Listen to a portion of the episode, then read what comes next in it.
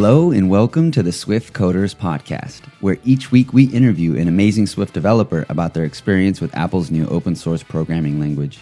We hear their stories, learn their tips and tricks, and try to leave you feeling inspired and empowered on your Swift coder journey. I'm your host, Garric, and today's guest is Nick Lockwood. Nick is an iOS engineer at Schibsted in London, and he's also the creator of Swift Format. Welcome to the show, Nick. Thanks for having me. My pleasure. Thank you for being here. How's it going? Good, yeah. What are you up to? right now? Yeah. I'm recording a podcast. Yeah. Have you ever done this before? Uh, a couple of times, yeah. I feel like I, I've never like seen I've heard uh, like heard a podcast of you or seen you like in, in a talk like a video or anything like that. It's interesting. Like uh, for those that don't know Nick or haven't heard of Nick, I mean you probably have uh, or you've probably used his tools. Like the more popular Swift one is uh, Swift Format, and um, you know, and you actually you have like a lot of tweets. I feel like that get retweeted and things like that. Um, but at the same time, I feel like you're such a mysterious guy. You know, like your profile picture is always the same and and uh, it's interesting. I, I, don't know. So uh, yeah, so you ha- so you have done podcasts before. I, have. I, I don't like uh, record my own. So when when I've been invited uh, occasionally in the past, I've done it. Um, it's not a very regular thing. It's um, it's a little bit difficult to fit it into my day. Uh, you know, I, I you know I, I work full time and I have a family, so you know, I don't have a lot of sort of spare time or you know what spare time I do have, I, am probably spending coding.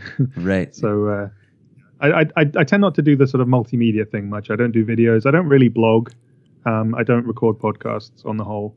Um, as you mentioned, like my, my main sort of connection to the outside world tends to be through Twitter. Has anyone ever invited you to come speak at a conference or anything like that, like a Swift conference? Oh, absolutely. In fact, I just got back from um, a conference yesterday. Which conference? It's the it was the Mobile Era conference in Norway in Oslo. Mobile Era. Yep. That's cool. I haven't heard of that. What? Uh, uh, I think it's, it's fairly new. I think this was the second year that they they've been running it. Is it iOS specific or it's just like all mobile? Um, it's it was uh, iOS, Android, and mobile web. Do you do do you just do iOS or do you also do like other? Do you do like Android or? No, I just do iOS. Uh, I used to be a front end web developer, um, so like, you know, I was I was pretty into that circa sort of 2007, 2008, and then the iPhone happened, and you know that was kind of like pretty much the last time I touched it. So mobile era. Have you been there before? No, it was my first time. I don't think I've heard of it before. Wait, so you gave a talk there? Yeah. What did you talk about? I talked about my new newest framework, which is called Layout. Oh, cool. Yeah, I want to get into that. Uh, all right, have you have you is that your first time you've given a talk or? No, it wasn't. I've spoken at a few conferences before. I spoke at UIKonf in Berlin, which is maybe maybe more familiar to you. Yeah. Um, UIKonf, I know that one. Is that was your talk recorded? I believe so. Oh my gosh, I got to go find it. Uh, so UIKonf, what year? Gosh, uh, I think it was two, maybe three years ago. So um, 2000. I spoke about, uh, yeah, I spoke about like uh, image loading performance. I think it was. Image loading performance. Okay, I'm going to try to dig that up. 2014, maybe. Yeah, it could be. Uh, I mean, I only spoke there once that was recorded, as far as I know. So okay, I'll uh, take a look. Okay, cool. Well, so Nick, tell us a little bit about what you're up to right now. You are an iOS engineer at Schibsted.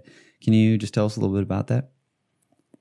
Sure. Yeah. So I've been at Schibsted just a little over a year, and um, for most of the time there, actually, I've been working on uh, the platform team, which is basically building uh, tools to aid our engineers in like getting their work done. So, uh, you know, sort of engineering productivity type stuff. Um, it was while I was at Schibsted that I wrote Swift format. I, I, wrote that in my spare time, but we're actually using it at the company now. And uh, I've also been working on layout, which I've been fortunate enough to actually be able to do during my day job rather than as a side project. that's really cool. I, I love the idea of uh, platform. Uh, we do uh, some of that as well at Tinder, and uh, our uh, one of the developers, Chris Fuller, is on the platform uh, team, and I, I help him a little bit too. And we actually use Swift format, or actually we use SwiftLint, and I was talking to them about using Swift format. We're gonna get into this a little later. um, and I love that kind of stuff, like developer happiness, developer pro- productivity. Um, that's just really fun, and uh, especially like a lot of it is like automation kind of or um, code reuse. You know, for instance, like layout, um, like creating creating these uh, APIs to make it easier, so developers have to you know type less, uh, or you know have a more Absolutely. have like a more convenient way of accessing um, a lot you know an API. That stuff's yeah. really fun. And, and, maybe it's just my perception, but it seems like there's been a kind of uh, explosion of this stuff recently, like in sort of post Swift. I think we're seeing more of this now than we, we sort of did before. And I don't know why that is. I, I don't think it's because like Swift is so much less productive than Objective C that like people feel they need to write tools now. I think it's something else. Like maybe the maybe there's just been a kind of global change. Um, you know, there's been a lot of like uh, development in the JavaScript community of new tooling as well. So like maybe everybody's just building more tools now, and and you know the the Swift community is no different. So I have a limited uh, perspective on the um, you know open source community, developer tools world. Um, my first language really is Swift, but I think I can guess. So, assuming what you're saying is true, I think I can guess why. And um, my guess is that Swift attracts so many different more people and diff- with different perspectives and different wants and needs and styles and, and preferences. And so, mm. um, so the desire for different types of tools is is probably greater, and then there are probably different types of creators. You know, you have someone like you, and or you have someone like I don't know John Sundell or uh, J.P. Simard, or uh, you know the list goes on, and these people right. have different perspectives. Um, that's that'd be one one of my guesses. Yeah, I mean, now I think about it, like a, uh, a, lot of the tools are along similar lines. So there's been a lot of um, tools like Swift Lint and Swift Format are for implementing sort of functionality that maybe we had um, previously in Objective C or that comes from sort of other platforms which isn't you know isn't quite there yet on on in the Swift world because it's so new. Like there's there's not really any linters, there aren't really any like official formatting tools. So that's kind of like you know there's a lot of opportunity there. Whereas in, in the Objective C world, everybody just used Clang format and that was fine. Um, and the other kind of tool that you're seeing a lot of is uh, code generation. And uh, again, like Swift's lack of macros um, maybe has kind of fed that. Like uh, there's a lot more need in in the way that the language works because it's less dynamic because it doesn't have macros. So the, the the, need to generate code is maybe more pressing. And so you know things that can generate like static interfaces to reflect your um, you know your JSON services, uh, stuff that can like um, you know, do automatic serialization, those kind of things. Um, I guess there's a lot of demand for that, whereas maybe we didn't have that so much in Objective C, where we would tend to do that stuff at runtime or, you know, some other way. So you're, it sounds like you're saying because uh, maybe because of the infancy of the language, or who knows, maybe as it grows, it'll never get those features. But because there's like a lack of these features, like built in, or the tools like already sort of existing, um, people yeah, are, people are filling def- those voids. I think it's definitely more to do with the infancy aspect. I mean, uh, serialization is an example. Like Swift 4 has just come out, and we now have um, the, sort of the coding APIs, which we didn't have previously. Right. And those do, in fact, you know, fulfill the same role as many, many libraries that exist on GitHub. You know, there's like there must be dozens of like JSON parsing handling right. libraries, and now that's that's like a one-liner now in Swift 4. I, I don't know if they've necessarily covered all the use cases, but that would definitely be an example of something where you know that was a that was a, a big missing piece of the language that has now been implemented, and it's clear that that was not some kind of strategic decision that like oh we're not going to support this. It's just they hadn't got around to it yet. So right. uh, I think we're going to see a lot of probably a lot of tools are going to kind of come and go. Like uh, I I dare say that Swift format will eventually be supplanted by something that's built in, but you know it's kind of it's there to fill the gap until that happens. Well, there is that Swift dash format README in the Swift repo. Have you seen that? Right. Yeah, and that, that actually existed before Swift format, but um, when I took a look at it, it was it was very limited, and I think it's still pretty limited. It was it was kind of just doing indenting, and I wanted something that was a bit more in depth. Okay, so since we're on the the subject, uh, what do you think that there's something about Swift that could change to that could make a tool like Swift format easier to build, or more precise, or more powerful? Uh, for instance, some sort of access, you know, like they call like that abs- abstract syntax tree or something like that. Because um, like right now, you're sort of Swift format is sort of like creating its own tokenizer. Like it's just reading string files and it's determining what these keywords are, right? Or are you using like SourceKit or something to, to sort of get like almost like type information um, and then do your formatting better? You know what I mean? So this is, this, yeah, absolutely. And uh, so the answer to that question is I mean, yes, there definitely are things that could be done. And in fact, many of these things have been done. I mean, Swift, Swift format has been around for over a year now.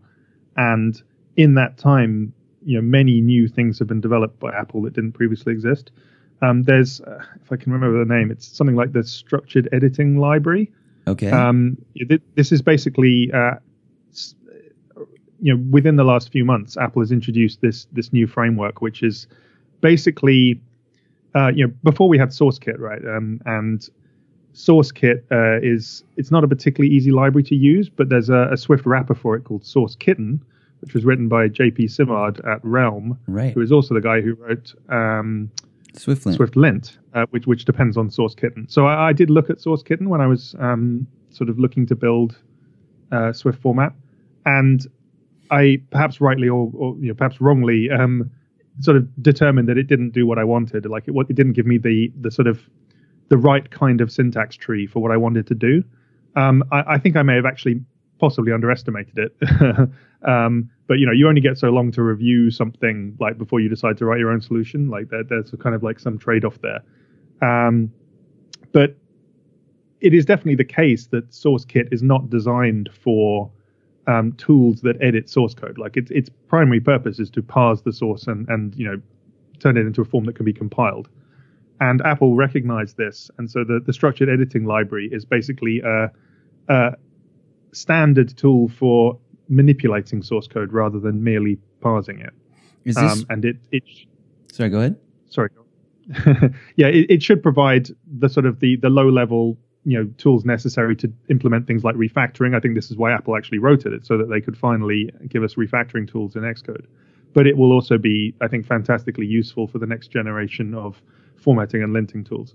Yeah, so that's what I was going to ask. Is this related to the refactoring tools that were announced at uh, DubDub? And I think they're also open sourced, and they're continuing to open source some related things. Yeah, it's absolutely related. I, I'm, I'm pretty sure it's the library that powers all of that Okay. Um, and there's also a, a, Swift wrapper that's been written by Harlan Haskins, which looks quite interesting. I haven't really had a chance to dig into it yet. Um, you know, part of part of the issue is that I kind of have a solution that works already, and I'm happy with. Um, there are certain things I can't do with the Swift format um, parser.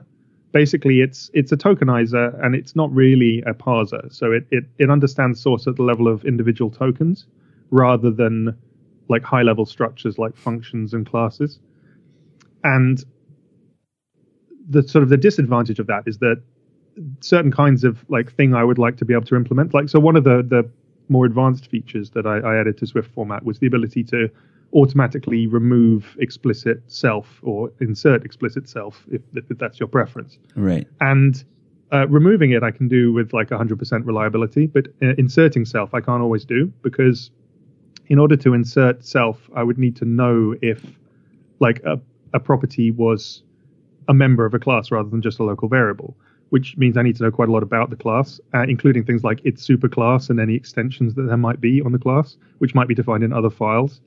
And at that point, like if it's outside the file, Swift format has no idea because it doesn't really like compile your program. It just looks at the the you know the file that you've told it to format you in many cases will tell it to format the whole project, but it doesn't do any kind of intra-file stuff at all.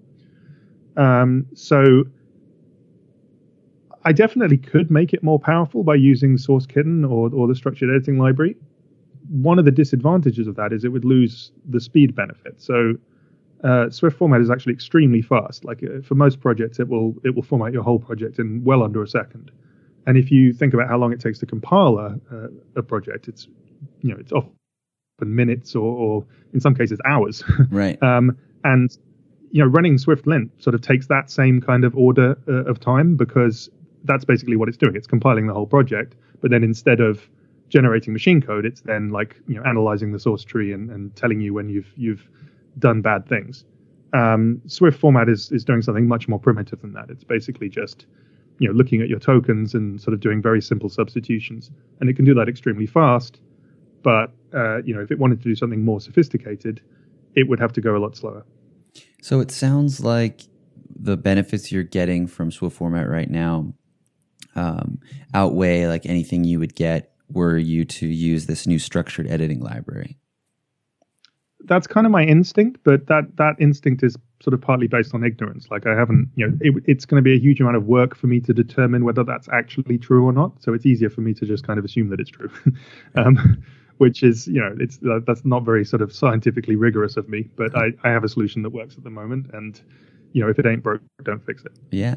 Is there anything else that uh, the that swift could sort of have any other sort of access or apis or, or features that it could have to improve um, what you're doing with swift format? Or is the standard the structured editing library like that's all you would really need if you wanted to go that route yeah, I mean, so the big problem or like the big maintenance burden for for me for Swift format is that I have to kind of know a lot about how the language works. Like I have to know all kinds of obscure features that I have never used and like hardly anybody's ever used because you know if somebody uses some weird syntax that I've I've never seen before, then Swift format's going to break down and like best case it'll just like throw an error. Worst case it'll corrupt their file. So i don't want that to happen. And i mean there have been there have been incidents of that. Fortunately very few of them. Um, like I, have got a good test suite for swift format so i tend not to break stuff but it does happen occasionally. Like uh, just recently somebody's like filed a bug saying that it doesn't support the new um,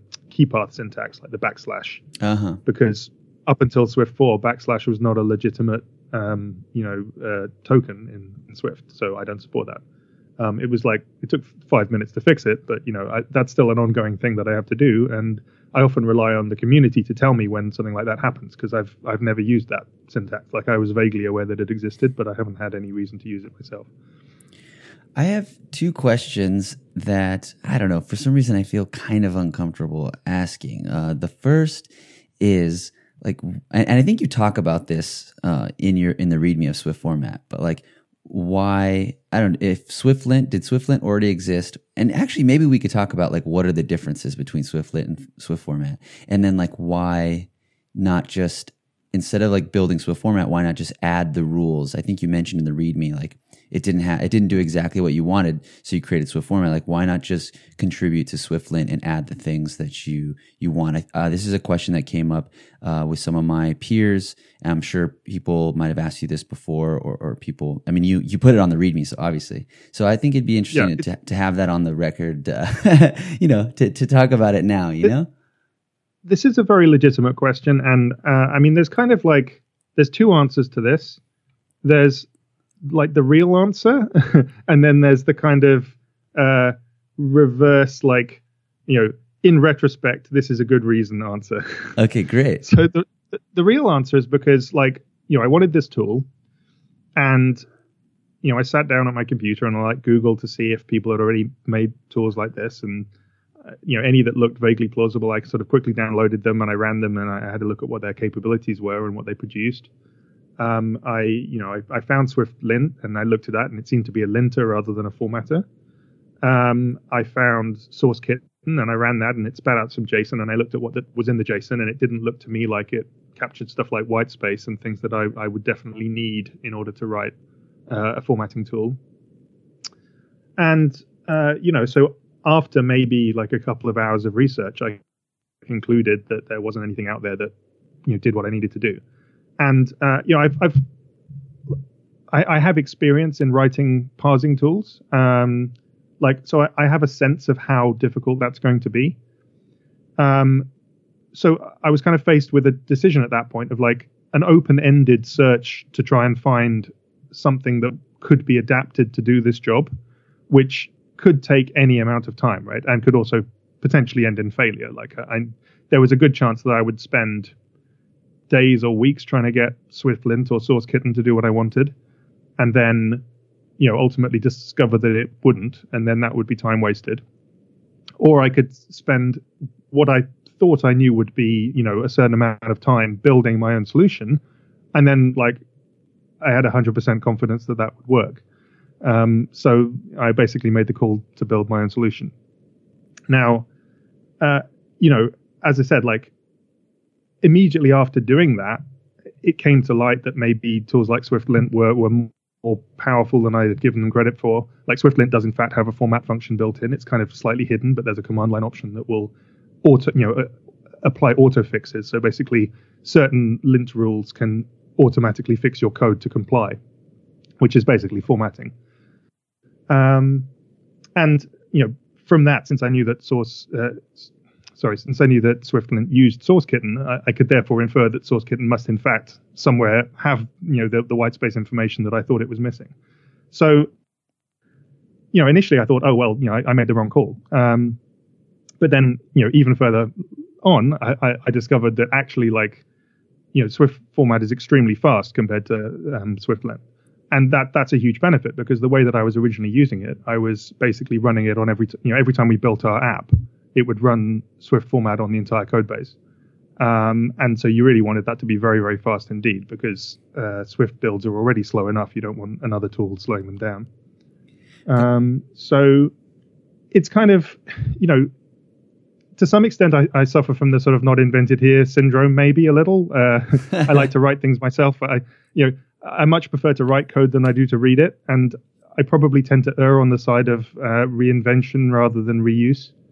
Um, but you know, sometimes that that turns out to be the right choice in the end, even if maybe not for the reasons you thought it was when you made the decision. So, you, it sounds like you went kind of. Uh, so at first you were like, okay, let me let me see if I can find something, and you were like, you know what, there's nothing out there, so let me build something. Then you kind of went back and you were like, oh wait, actually maybe I shouldn't have. But then you went back and you're like, nope, actually this was the right decision. So it sounds like you ended up still deciding that you made the right decision. Right, exactly. And that's why I'm not sort of in a hurry to like rewrite Swift format to use structured editing library because I, you know, I have this instinct like, you know, this this this speed advantage is probably something that I don't want to lose at this point.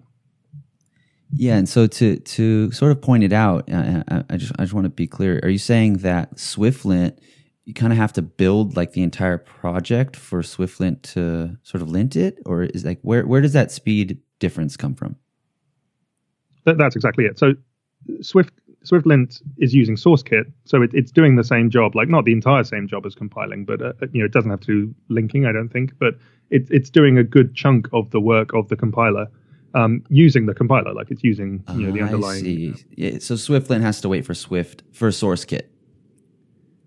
Right, exactly. Okay, great. And I mean, it, it, like the kind of work it's doing that that Swift uh, format isn't is it's like you know finding all your classes, building all the modules, like doing all the type checks, um, you know, uh, looking for errors, not just syntax errors, but like logical errors, um, all the, all the stuff that the compiler does for you, basically.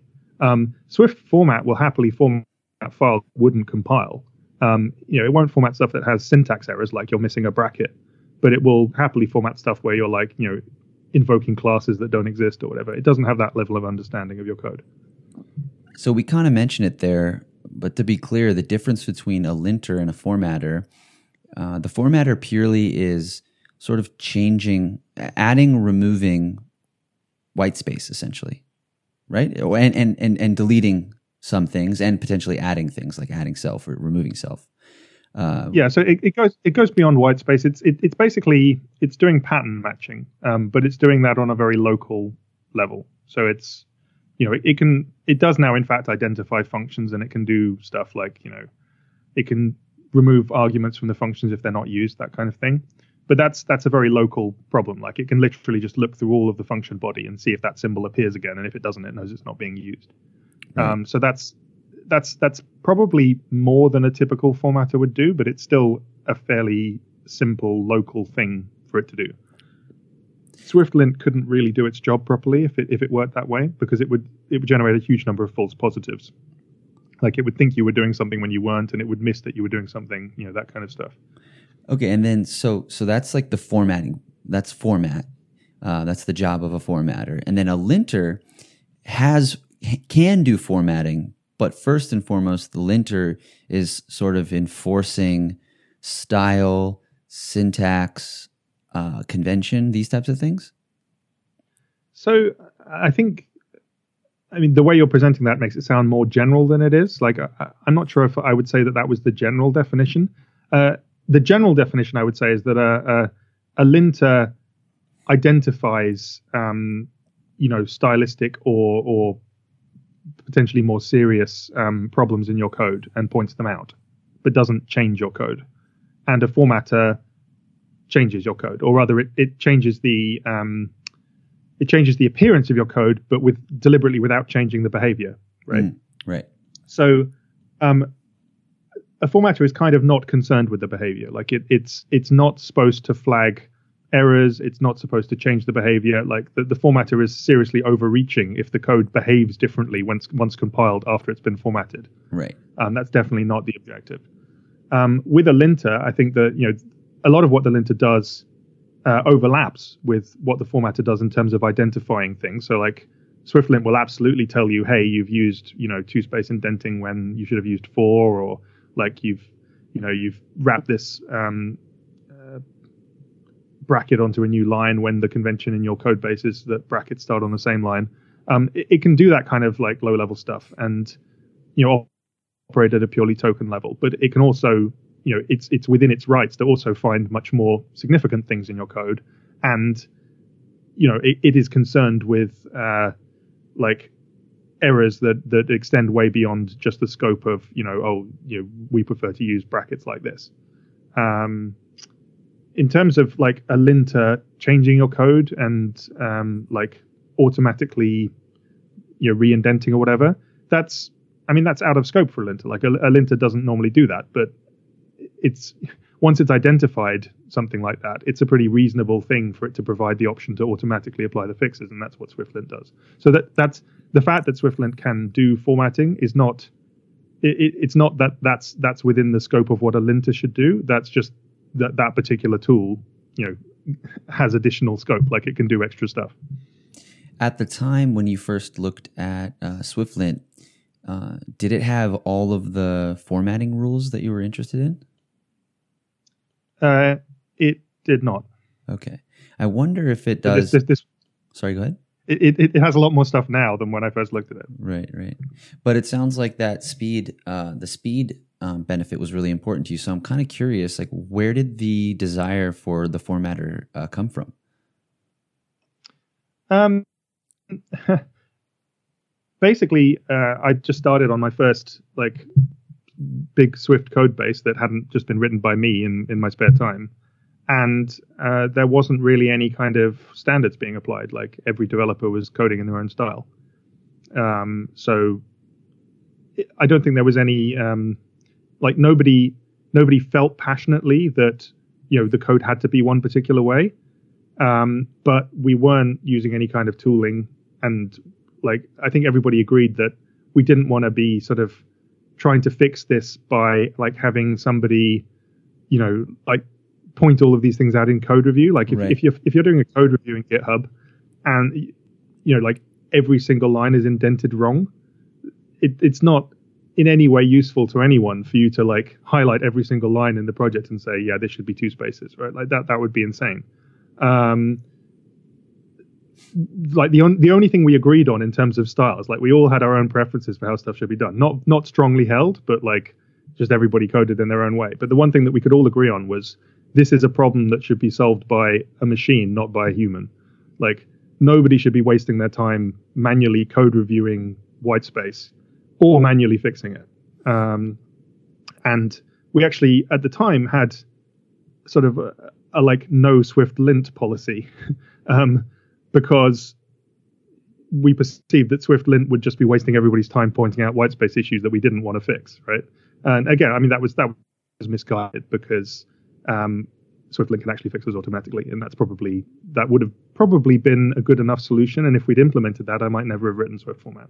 But I'm glad that I did because Swift format now does a bunch of extra stuff um, that SwiftLint can't do or couldn't do. Um, and it's nice having the flexibility to sort of say, oh, hey, like I've noticed that we're we're doing this thing. I'll just write a rule for that in this tool that I understand very well, um, and you know we can fix that automatically. I definitely relate to the desire to um, you know not have to think about the formatting, especially in a large group of developers. Uh, we went, you know, we dealt with that at Farmers, uh, especially with some o- um, overseas like contractors uh, that you know they don't they didn't really seem to care too much about um, style or formatting. Um, and so the cool thing was though that we just ran Swift format once on the entire project, and then after uh, you know before we installed SwiftLint, and we ended up having both. Um, and then from there, from then on, you didn't really have to think too much about it, and the diff wasn't that you know, the diff wasn't that bad. Um, uh, are you so? I'm wondering. You know, I we used at Farmers, we used Swift Format and SwiftLint. Um, uh, the team I'm on now, we're using SwiftLint, and I was like trying to you know ask them about Swift Format. Um, are you do you use SwiftLint, or what are your thoughts on using both? Uh, we use both. Um, we use uh, SwiftLint. We've kind of deliberately turned off all of the stylistic stuff. So like it doesn't warn us about white space. Um, it, it only warns us about um, you know coding errors or, or like coding bad practices. Uh, there's a few exceptions. So like uh, we have like a line length limit, which isn't currently something that Swift format tries to enforce. Um, but mostly it's things like, oh, you've used a lot of force unwrapping here. Like that's that's probably not a good practice. You know th- that kind of stuff, which Swift format absolutely doesn't. Like I could easily write rules in Swift format to detect that, but it makes no sense at all for Swift format to try and fix it. Like only a human can fix that. So at the moment, like linting is out of scope for Swift format in the same way that sort of formatting is kind of out of scope for a linter. Um, and I, I, think the tools complement each other very well, actually, because we use them in completely different ways. So SwiftLint is something that we run on the server, and we use Travis, and uh, SwiftLint is part of our, our Travis, you know, build process. So it looks at our code after it's committed, and uh, you know, before we've landed our PR, and it will flag up on the PR, hey, you know, you've got these issues, go and fix them and that's definitely a job that needs to be done by a human. It couldn't even theoretically be done by a computer at this point. Um, Swift Format, on the other hand, runs on the client. So Swift Format is a command line tool that runs on your Mac.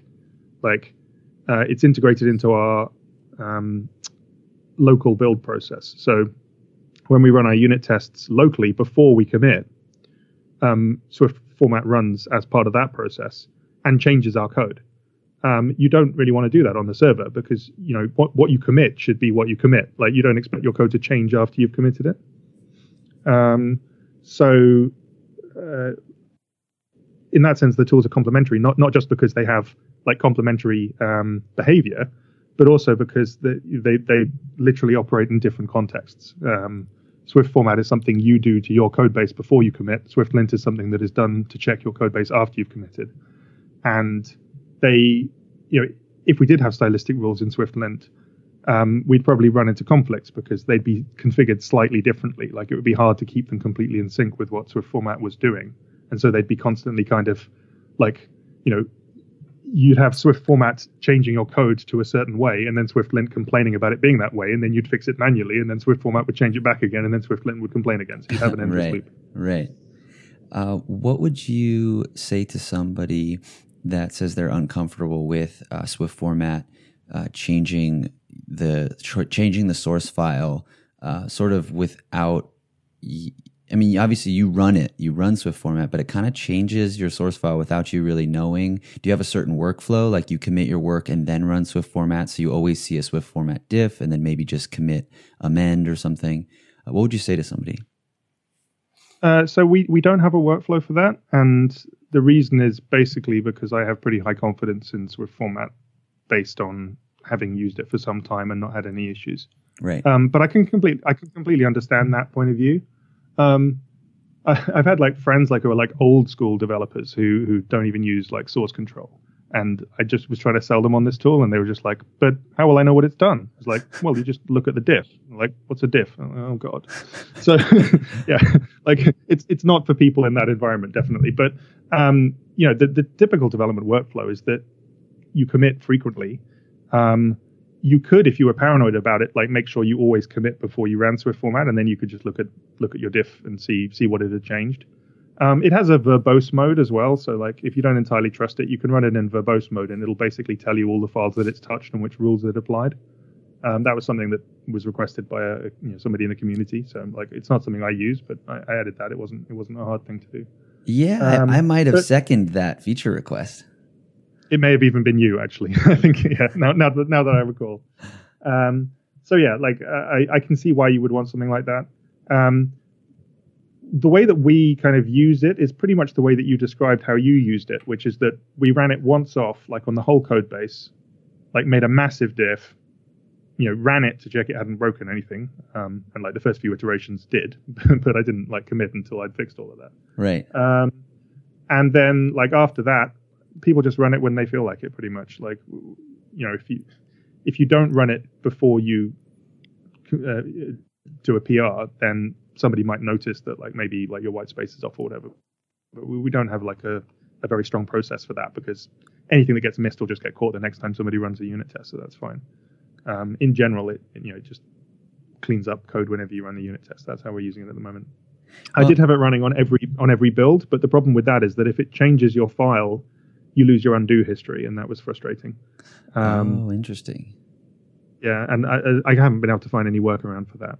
Um, and as far as I know, SwiftLint has the same problem if you if you use its formatting feature. So I think that's just until Xcode plugins um, become sort of more powerful than they are currently. I don't think there's any better way of doing that. There, there is a Swift format plugin, so you can install it in Xcode and then run it via like a keyboard shortcut, which is another way to use it. Uh, again, that was something that was contributed by the community. Uh, Tony Arnold wrote that and, and, and, added it, which is really cool. Um, but it's not how I choose to use it because, again, that's a little too manual for me. Like, I don't want to have to remember to run that every time I change a file. I just want it to be something that happens every now and then. And running it when you run the unit test, like, hopefully you're running your unit tests pretty frequently. Um, so that that seems to be kind of a good compromise.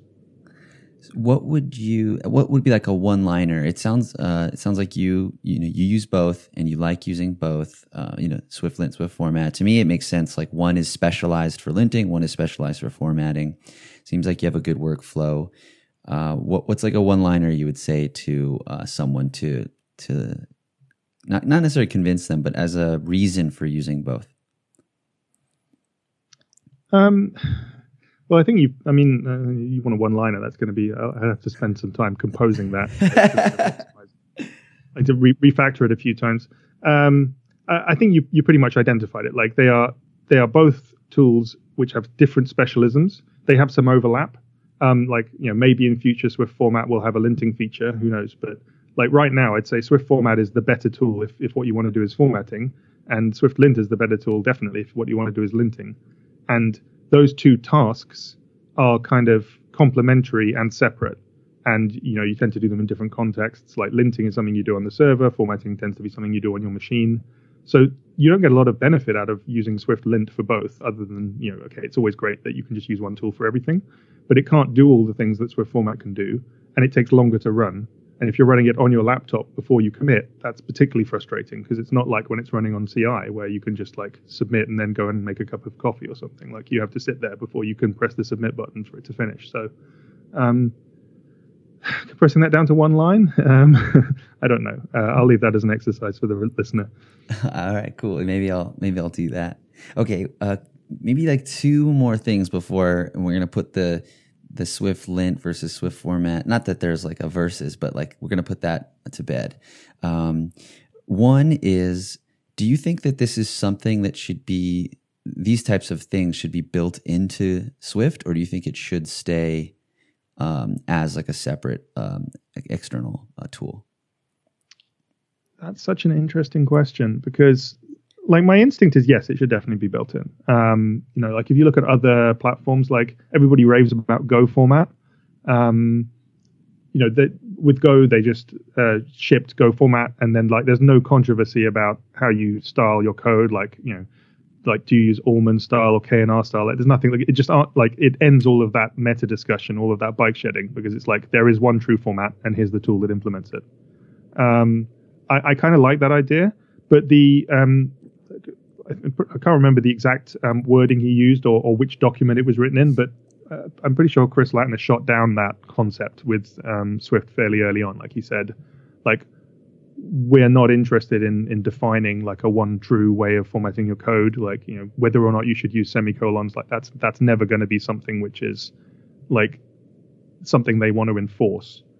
And unless you have that kind of like one true style, I think it becomes um, grating to have like you know Apple kind of giving you a tool which kind of like encourages one way of doing things, but maybe it's not how you want to do it, and like it doesn't have the options that you want.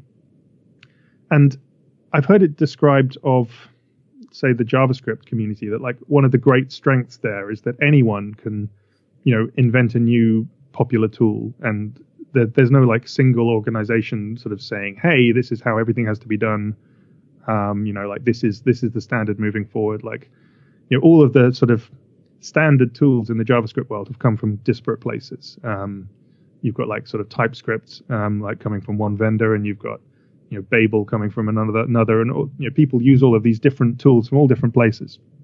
And that's really great. Like n- nobody nobody's imposing uh, sort of a one true tool on you.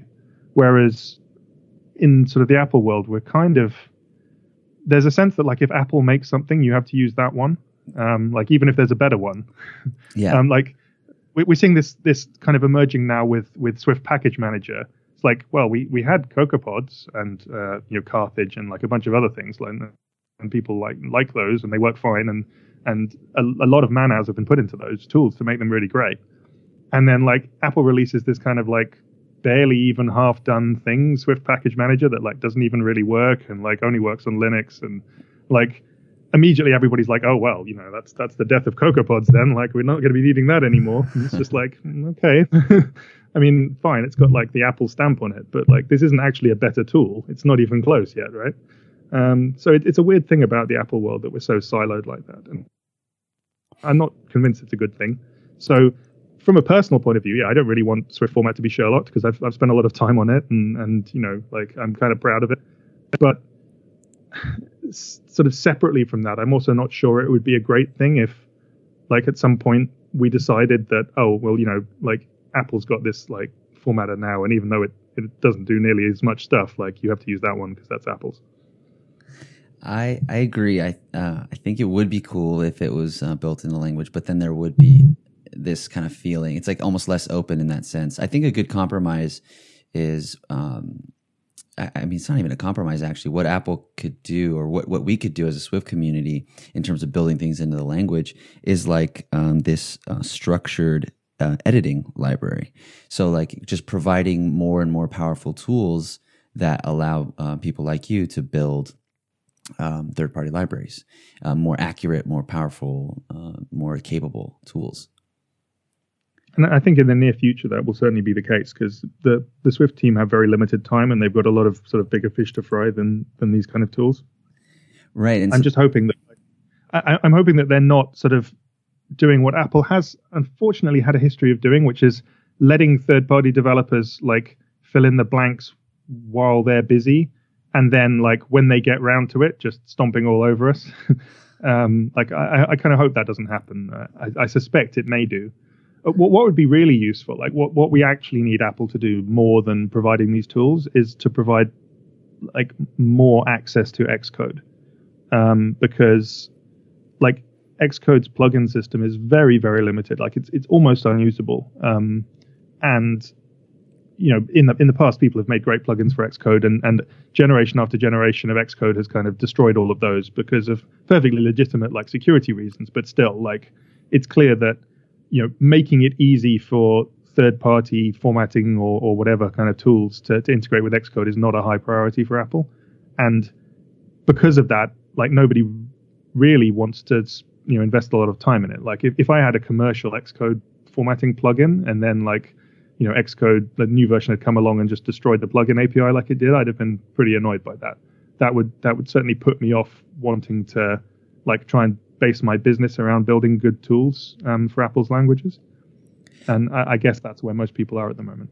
Yeah, it must be a really hard thing for the teams at Apple to balance. One thing that I've noticed um, that is a little promising for what you're saying in terms of Xcode becoming more accessible is that you know Swift is, I believe, technically a developer tool, and so is a part of the developer tools you know team. It's a product of the developer tools team, and uh, so that Swift is open source. Uh, the Xcode refactoring tools are open source um, and that we as a community have more access to um, some people on the Xcode team. You know, a lot of Swift people. Uh, for instance, Apple announced they're they're coming to Swift Summit. Um, so it seems like um, Apple is becoming more open, specifically like the developer tools team. I mean, maybe it's more focused on Swift, but it's actually, I think, the the developer tools team. So that includes Xcode. So who knows? Maybe there'll be a day where um, Xcode becomes uh, more open. I don't know if the whole thing would be open source or if that's even necessary. Um, what, what, are your thoughts on that?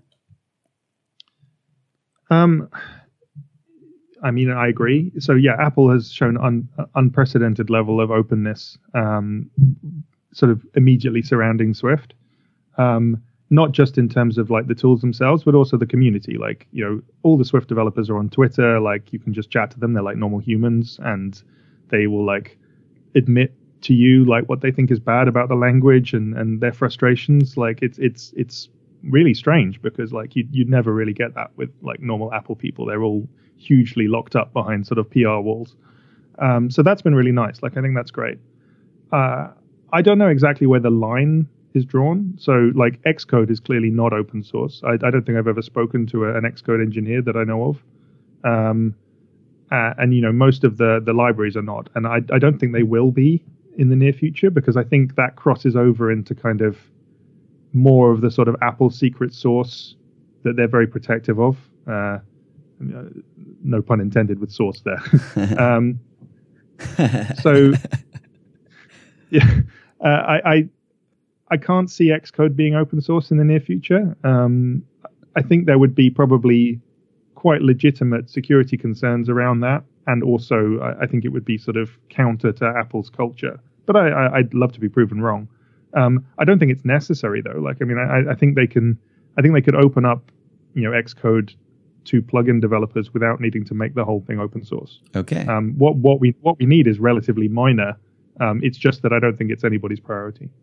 Well, uh, you know, we have people that listen to this podcast that you know work in, uh, on those teams. So, have we? Are we being specific enough, or do you want to talk a little bit more about what you would like to see, at least a first step, in terms of uh, Xcode or portions of it becoming more open? Um, I mean, like I should probably file a radar. Like I don't know if a podcast is the best way to communicate this, but I mean to give some sort of concrete examples rather than just like general Apple bashing. Um, so the, the, the issue with Xcode's current plugin system is that you can basically select a range of text, and then you can either um, make changes to that range of text, or you can make changes to the whole contents of the file. But you have no sort of context on the project itself, so you can't look at other files in the project. You can't like access the file system. Um, the plugin itself can't even have any kind of UI at all. Um, like you couldn't you couldn't like implement a search box. I don't think.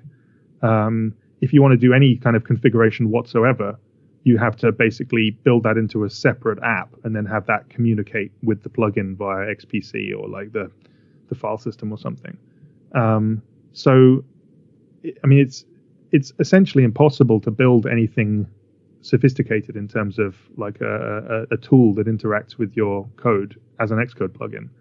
Uh, it can really only be just like a, a fire and forget command line option. Um, you know, the the Swift format plugin has zero configuration. It just uh, it basically looks at your file and tries to guess what configuration you want. Um, because there's not like there's not really any way. Even if I was to add configuration, it would have to be global. There'd be no way of adding per project configuration. People have said, "Hey, couldn't you put like a YAML file in your in your project and then the you know the plugin could read that?" It's like that would be ideal, but no, you can't because the plugin can't access your project. um, so just that change alone would make it hugely more useful. The new uh, version of Xcode plugins, I believe, was announced at DubDub um, two years ago uh, with Xcode 8. Were there any improvements this year with Xcode 9? I haven't actually looked. So, yeah, perhaps this is all already obsolete. Um, you know, there's so much to catch up on. So Yeah. like I don't, I don't know. I didn't hear about it. I I- feel like I- that's I- something I, would have heard of. exactly the same for me. Like I I I think I would have heard that by now if it had changed, but I, I haven't actually verified that. Yeah, and they would have also mentioned it probably like in um, one of the you know one of the big keynote not keynotes but sessions. You know they usually mention that kind of stuff in the big sessions. So okay, well, Right. uh, last quick thing before I want to take a break for, for announcements um, is have you considered um, I, you know I know you're really busy and and with your spare time you do a lot of open source work. But have you considered uh, you know working with Swift open source, like contributing to the actual open source Swift project? Um, it's a good question. Like I've sort of considered it at a very kind of like abstract level. The problem with actually doing it is um, most of that code base is like C++. So I actually have like zero knowledge in that. Like that's not my area of expertise at all. I mean, obviously it's it's not a million miles away, um, but it's that would be that would be a huge leap for me. Like there, there would be a lot of stuff I would have to learn. And I mentioned before that I'd much prefer to write code than read it. that would be a huge re- code reading exercise. Um, I, like I kind of just feel like I wouldn't have a lot to contribute there. yeah, Um, yeah, and I think your contributions to Swift open source in terms of like Swift format, et cetera, uh, is, is more than enough. Uh, um, I just uh, I don't know. I wonder if like the day will come that uh, people like are start starting to be interested in doing Swift Dash format, and then who knows, maybe like with all your ex- experience and expertise, um, you you would do that. But I'm sure you know you're a pretty busy guy. For instance, the uh, other library we're going to talk about, layout. You know, you've been working on that, so it seems like you always have a big project you're working on. Right, and I, I, I do have limited bandwidth, so I can only do really one thing at a time. Like so, Swift format, it's it's kind of in maintenance mode now. Like uh, you know, I'll fix bugs quickly if people find them because that's a serious problem and it affects me as well. But I'm not really adding on like any major features at the moment um, Right. because I've my, my focus is elsewhere. And like realistically, as I said, I, I think the future of Swift format is that it will get replaced. Like uh, it'll almost certainly get you know Sherlocked by you know Swift Dash format. Um, and that's okay. Like I'm kind of okay with that. So I'll just keep maintaining it as long as people think it's useful. And at some point, when like I'm, somebody tells me that Swift Dash format has caught up and you know, overtaken it, then I'll I'll I'll sunset the project. Like that's that's that's its future, and I think that's fine. Like you know, it it, it doesn't you know, it doesn't need to last forever. Uh, it it it's to fill a temporary need until somebody else fills that better. Um, if they don't fill it better, then I'll keep maintaining it. All right, I want to take a quick break for two announcements, uh, and then we're going to uh, end the episode with a conversation about um, Nick's uh, new open source project uh, layout.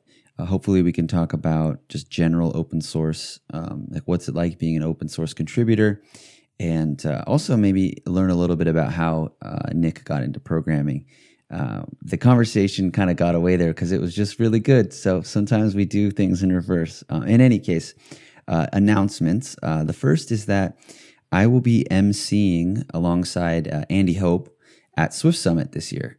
So if you are going to be in San Francisco, if you're going to be at Swift Summit, hopefully we get to meet up. And yeah, I'm really looking forward to it. And just wanted to shout out uh, Swift Summit. Uh, you can go buy some ticket. You know, you can buy a ticket right now. Hopefully, your work will pay for it. Uh, really, really cool conference. I was there last year. I was lucky enough to get sent uh, by farmers, and just had a really, really good time. And really looking forward to going again this year. Apple is uh, participating. A couple engineers are going to be there presenting, and also leading some labs which is really really cool. So yeah, look out for me. I will be on stage um, introducing some of the speakers. Uh, the next uh, and last announcement is uh, that I just wanted to say thank you to um, Apple and the Swift team. Um, there's a a lot of you know there's a lot of cool people out there in the Swift community, and I talk a lot about about them.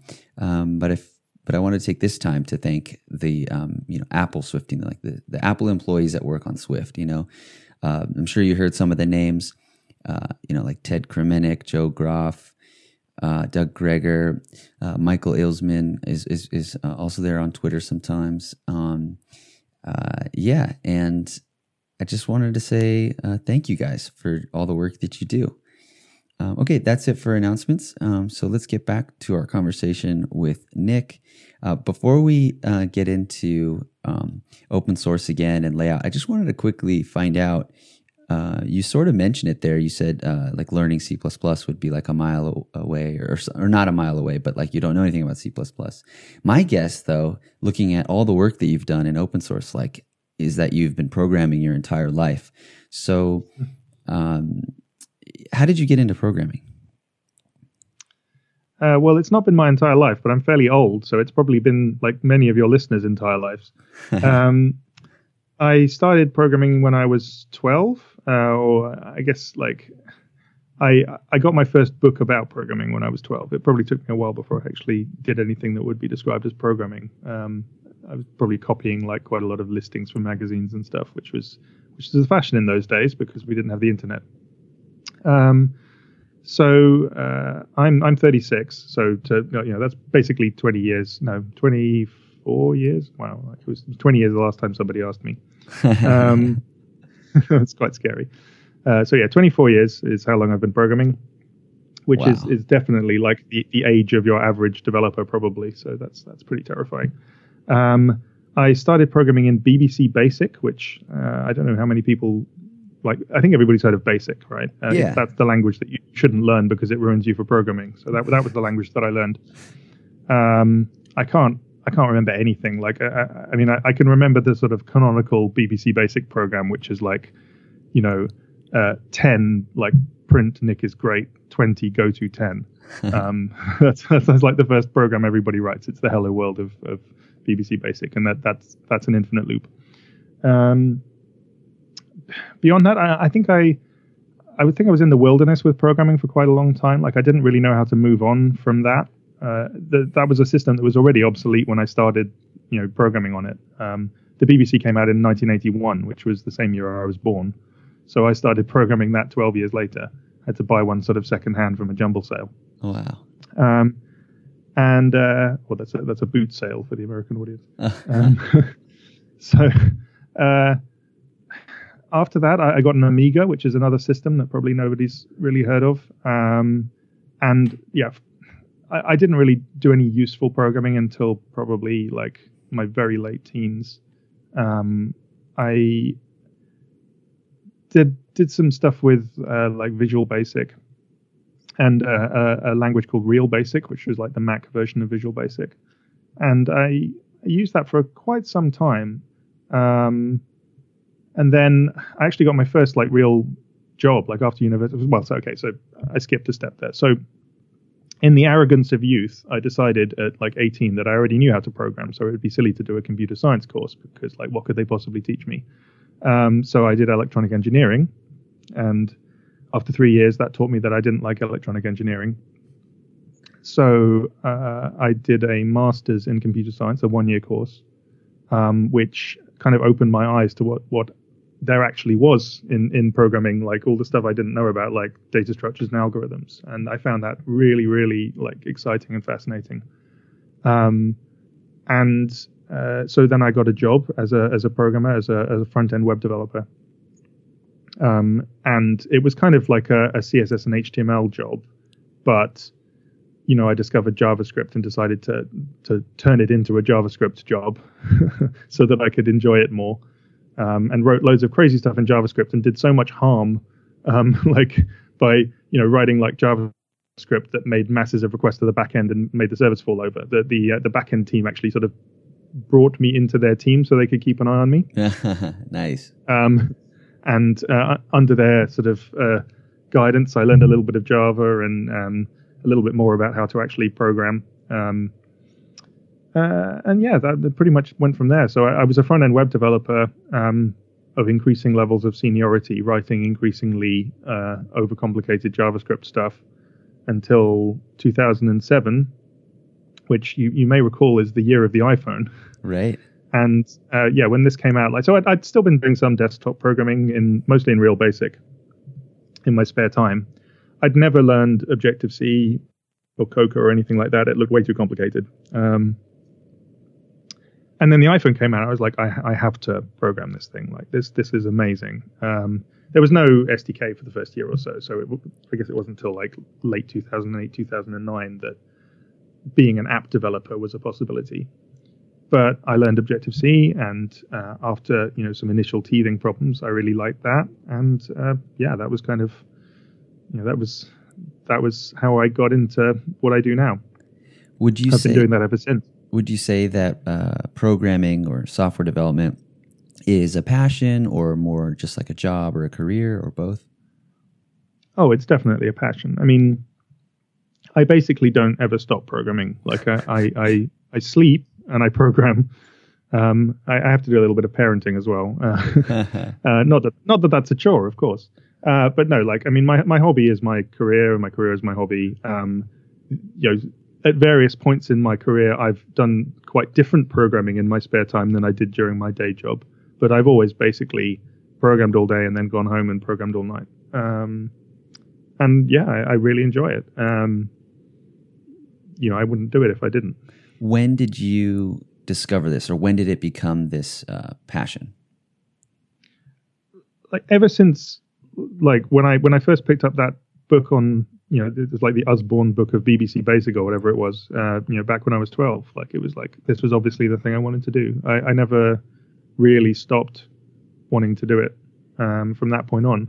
Uh, it took me a while to sort of actually really understand what it was and get any good at it, but uh, it always seemed to me like that was the thing that I should be doing with my life.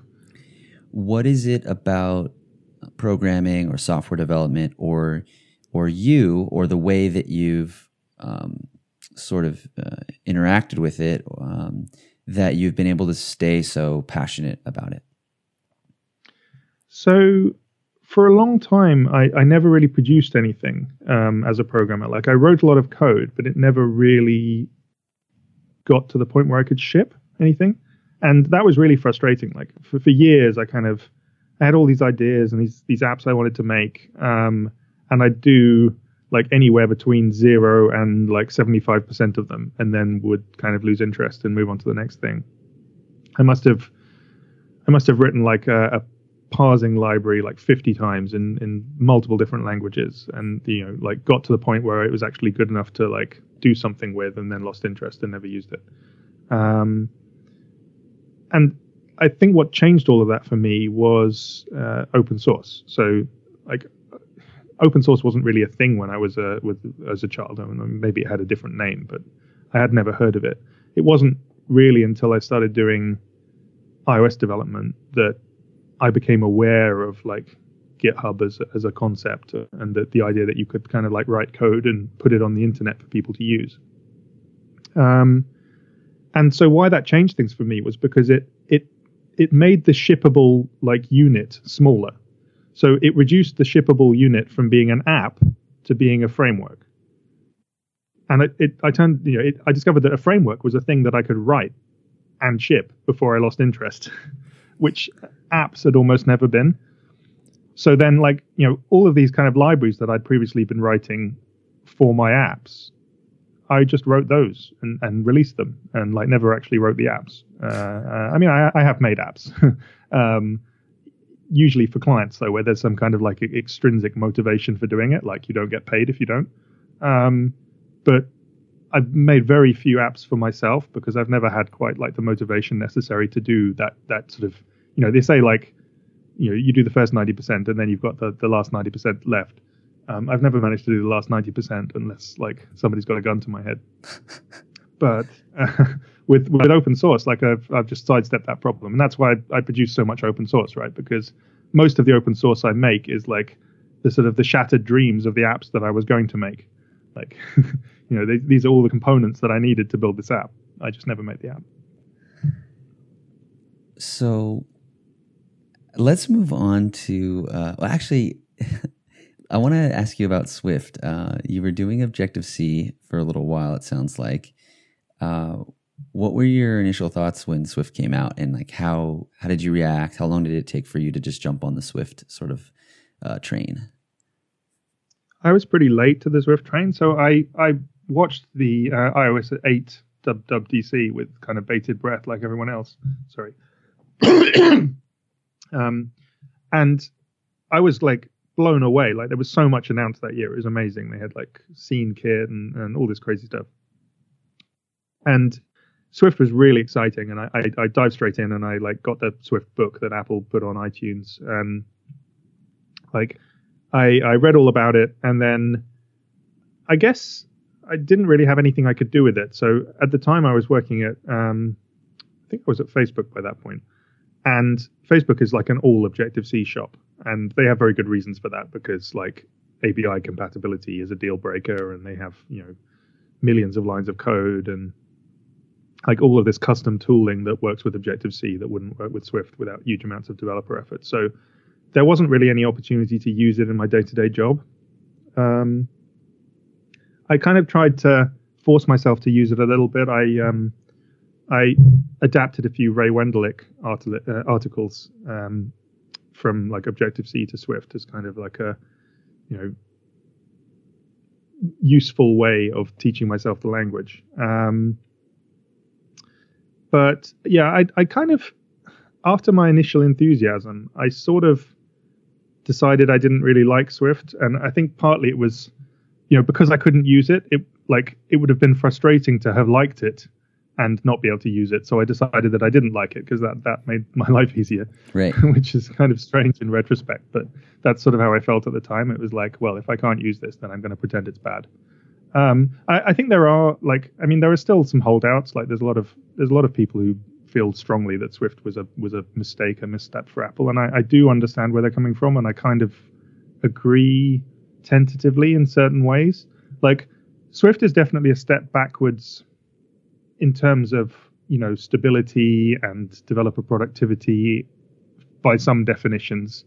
Um, you know, it makes our apps like 10 megabytes bigger. Like Hello World in, in Swift is 10 megabytes, which you know there was a time when I would consider that like completely unacceptable. Um, and you know it, it, it, creates all kinds of problems, like it breaks existing tooling, um, like slow compile times are really frustrating. But it's it's so much better as a language um, in many ways uh, that like I kind of feel like the people who don't like it are mostly the people who just haven't used it very much. Um, and I'm sure that's like a sweeping generalization that will will bring me much hate mail. But uh, you know, I was kind of one of those people. Like when I hadn't used it much, I could find all kinds of reasons why it was terrible, and I would latch onto every like reason that people would give me, like oh, long compile times. Or but having actually used it now, sort of solidly for a, you know, over a year, like I just can't imagine going back at this point. Um, like there's there's the way that the way that you program in it seems so much better than the way that you program in Objective C. And I think that's the thing that like when you first start programming in Swift, you, you kind of you're just writing Objective C in Swift, and it's quite clunky when you're doing that.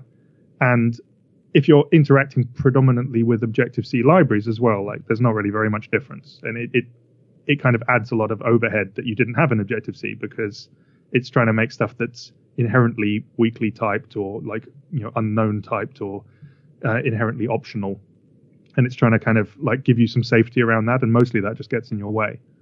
But when you're writing pure Swift, and of course, you know, I mostly write libraries, so like where possible, I'm I'm just writing pure Swift. Um, that's that's a wholly different experience, and that's really very pleasant. And now, like I as I said, for, for me, that's much more pleasant than writing Objective C was. It's interesting. I've never heard anyone mention that they think uh, Swift was a like a bad idea. I could I understand that though. If, um, if you were you know, really invested in Objective C, uh, you know why not just make Objective C better? But the perspective I have is uh, you know much more long term sort of vision of of why Swift, uh, and I think it, it, to me it seems like the smartest one of the smartest decisions uh, they made uh, in the most recent like you know last few years. Uh, let's say Swift came out 2014, so I don't know, last like 10 years or something. Maybe besides the iPhone, I would say it's probably like one of the smartest things they ever did because um, being an Apple developer is now that much more accessible. I would never have been um, a part of this community if it were not for Swift. Uh, Objective C is just too much of a barrier, and I think a lot of people would relate to that. And uh, when it comes down to it, you know, uh, people is is what's really important. You know, and uh, the more and more people Apple can bring onto their platform as developers, I think long term is, is, the better it will be. So, uh, but I but I understand that if you're totally uh, invested in Objective C. Um, okay, well let's let's do this. Um, you're you're using Swift uh, in production now. It sounds like you're building uh, Swift uh, libraries. Let's talk about this other library you guys just um, open source. It's actually on uh, the Schibsted um, GitHub. It's called Layout. Can you just tell us a little bit about it? So, layouts something I've wanted to build probably since I first started doing iOS development. Maybe in, in concept, it's possibly something that I wanted to build even longer than that. It's um, I don't know how to kind of describe it succinctly. I'm I'm, I'm not very good at the one-liners, as we discovered earlier. um, it's it's basically a replacement for nibs and storyboards. Um, now, this is like one huge area of sort of division in the iOS community, like the do you like interface builder or don't you question. Right. And uh, we, prob- we probably don't have time to like plumb the depths of that. But I'll, I'll just give a brief overview of why it's not a good fit for what we're trying to do. So we have a, a distributed development team of um, you know like maybe a dozen developers working on a single code base uh, across different time zones in different countries, and um, like I think one thing most people agree on is that it's difficult for multiple developers to make concurrent changes to a storyboard or to a nib file. Right. Um, the reason being that it's a, it's an opaque format. It is XML, but it's it's full of a bunch of machine generated IDs. If you change one thing in the file, it's going to change a bunch of different things in different places. Very noisy commits. If you try and merge that in Git, it's probably going to fail, and then you're going to have to hand merge it. And when you hand merge it, you're pretty much just guessing what the right thing to do is. Um, nobody can code review your changes to that nib file. You can't look at somebody else's nib file and say, "Oh yeah, they've they've made a sensible change there." Like you, it, it's just like not human interpretable. So it's a very bad fit for kind of like a collaborative development process. Um, I personally think it's also not that great, like as a tool for many many other reasons. Um, it encourages like copy and paste coding, magical numbers. Um, you know, like there's not really any tight integration with the type system or your code base at all. So if you have constants that you're using for things like fonts and colors and stuff, you can't really reuse them in your nib file. You're just going to copy and paste those values, and then if they change later, compiler's not going to tell you. So I think there's a lot of problems with um, with interface builder and kind of the modern development process, and that's that's gotten worse since Swift. Not because it's actually gotten worse, but just because like Swift is so much better that we're now more conscious of it.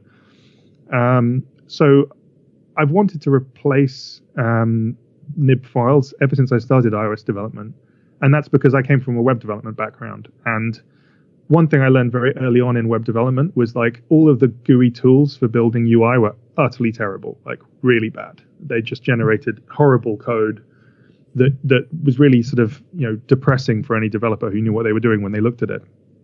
And so I kind of, even though I didn't really have any reason to think that what nib files was generating was bad, I just felt very uncomfortable about the idea of using like a, a GUI tool that's doing stuff I don't understand. Um, and I would much prefer something more like HTML, um, where I could sort of just like, you know, have complete control over what what was being generated in my UI. And over time, I think my feelings about that relaxed. I was actually a big proponent of nib files at one point, because um, once I understood them, like anything, like you know, the, the, there's no sort of preacher like a convert. But in the back of my mind, I always had this idea that like, wouldn't it be great if there was kind of like an HTML for uh, iOS development? And a lot of people have tried to do this, and uh, I've I've never seen a solution that I thought was kind of quite the thing that I wanted. And there are a lot of problems with trying to do it because if you're using sort of HTML type syntax, you know the only way that you can bind stuff is at runtime, which means like stringly typed stuff and weak typing and you know, you're reintroducing a lot of the problems that Swift is trying to solve, which you know nib files also have. So I kind of put it on the back burner, and I, I didn't really think about it for a long time. And then I had this kind of new idea, which was um, uh, implemented in the form of a library, as most of my ideas end up being, which was uh, expressions. So expressions are basically sort of runtime evaluated um, code, uh, I guess. Uh, it's not using JavaScript; it's just like its own own little interpreter. Um, but they're not sort of procedural code like JavaScript. They're they're sort of pure functions essentially. So the idea was, well, what if you specified your layout not in terms of um, constants, like you know, you don't say that the the top and left of your of your view is at position ten necessarily, but you you uh, express it as an expression, which is a dynamic thing that can be reevaluated. Like, how would that work as a as a paradigm for doing UI? Um, and this is kind of so to give a bit more background, uh, before Schibsted, I was working at uh, Facebook, and, and, most of the time there, I was working on the React Native library. So I was I was building the sort of iOS interface for that. Wow. And so I had I had a lot of exposure to this you know React paradigm, this new this new way of doing programming, and uh, I think there's a lot to be said for it. Like I think it's it's definitely identified uh, a good approach to programming, which is kind of like this top-down data flow, and the idea that your your UI should be a pure function, basically. So you know your your your UI is a function that takes state as an input and produces views as output. And if the state is the same, the views are the same. And if you rely on that, you can kind of you know do a lot of cool optimizations. It's very easy to reason about. It's very easy to understand what's going on. It's very easy to kind of split split it up hierarchically. So like you can have like components which are properly isolated from each other. And so there was there was a, a lot of good stuff about this but then as an iOS developer, I felt like you know React Native wasn't really native. Like it was still it was still this kind of um, alien you know development workflow sort of optimized geared towards web developers. Um, you know, cross-platform was always a big part of it, and it was really a way for web developers to build apps, which is a thing we've seen many times before. And as a native developer, I've rejected it many times before because I quite like iOS. Like, you know, I, I like Swift. I like um, like the the UI kit. Um, as, as as kind of dated as it is now, like there's a lot to be said for UI kit. It's very well designed, um, and I don't want to use some sort of like hybrid facsimile cross-platform lowest common denominator attempt at replicating it. Really. Agreed. So, like after working on uh, React Native for a while. Um, I eventually left Facebook and, and joined Schibsted, and you know they basically said to me, "Hey, like you know, we saw you worked on React Native, and like I think we have a bunch of similar problems we'd like to solve. Like maybe you can." You know, think about like what the solutions to that might be, which is a, a that's a great sort of like blank canvas to be given. And you know, so my my my idea as for the solution for this was you know, I, I started with kind of like this expressions library and sort of thought, well, what if instead of like a, a sort of JavaScript function generating your UI, which is very difficult to reason about, really. Like even the purity guarantee there is kind of more by convention than anything. Like you've no idea what that function is doing, um, and because you've no idea what the function is doing, the only way that you can implement something like React is by basically looking at the output. So the way that React works is you put the input in, you run the function, and then you look at the output and you compare the output to the previous output, and then you change whatever has changed. This is a very clever way of doing it, but it's it's basically a clever solution to work around a limitation, which is that you can't actually reason about what your render function is doing in React. Like people could put any kind of crazy JavaScript in there. Um, it could be accessing global variables. It could be doing all sorts of things. So I thought, well, if I instead of JavaScript, if I if I write my own expression language, I'll know what it's doing because like I'll be evaluating it. So I can make that something that you can statically analyze, and then I can do all kinds of like theoretical optimizations that aren't really possible in React. Uh, the main thing being that I don't need to look at the output; I can just look at the input. Um, like given the input and a knowledge of how the expressions work, I know everything that they could possibly do, and so that seems like it's a more solid foundation for building something like this. I'm sorry, I know this is all very like theoretical. No, and, I uh, really like this. Like, um, Please but continue. to my mind, this was a this was a better solution. Like this this this felt like more like uh, it had potential to be more optimal. Uh, it had potential to sort of solve the problem in a better way.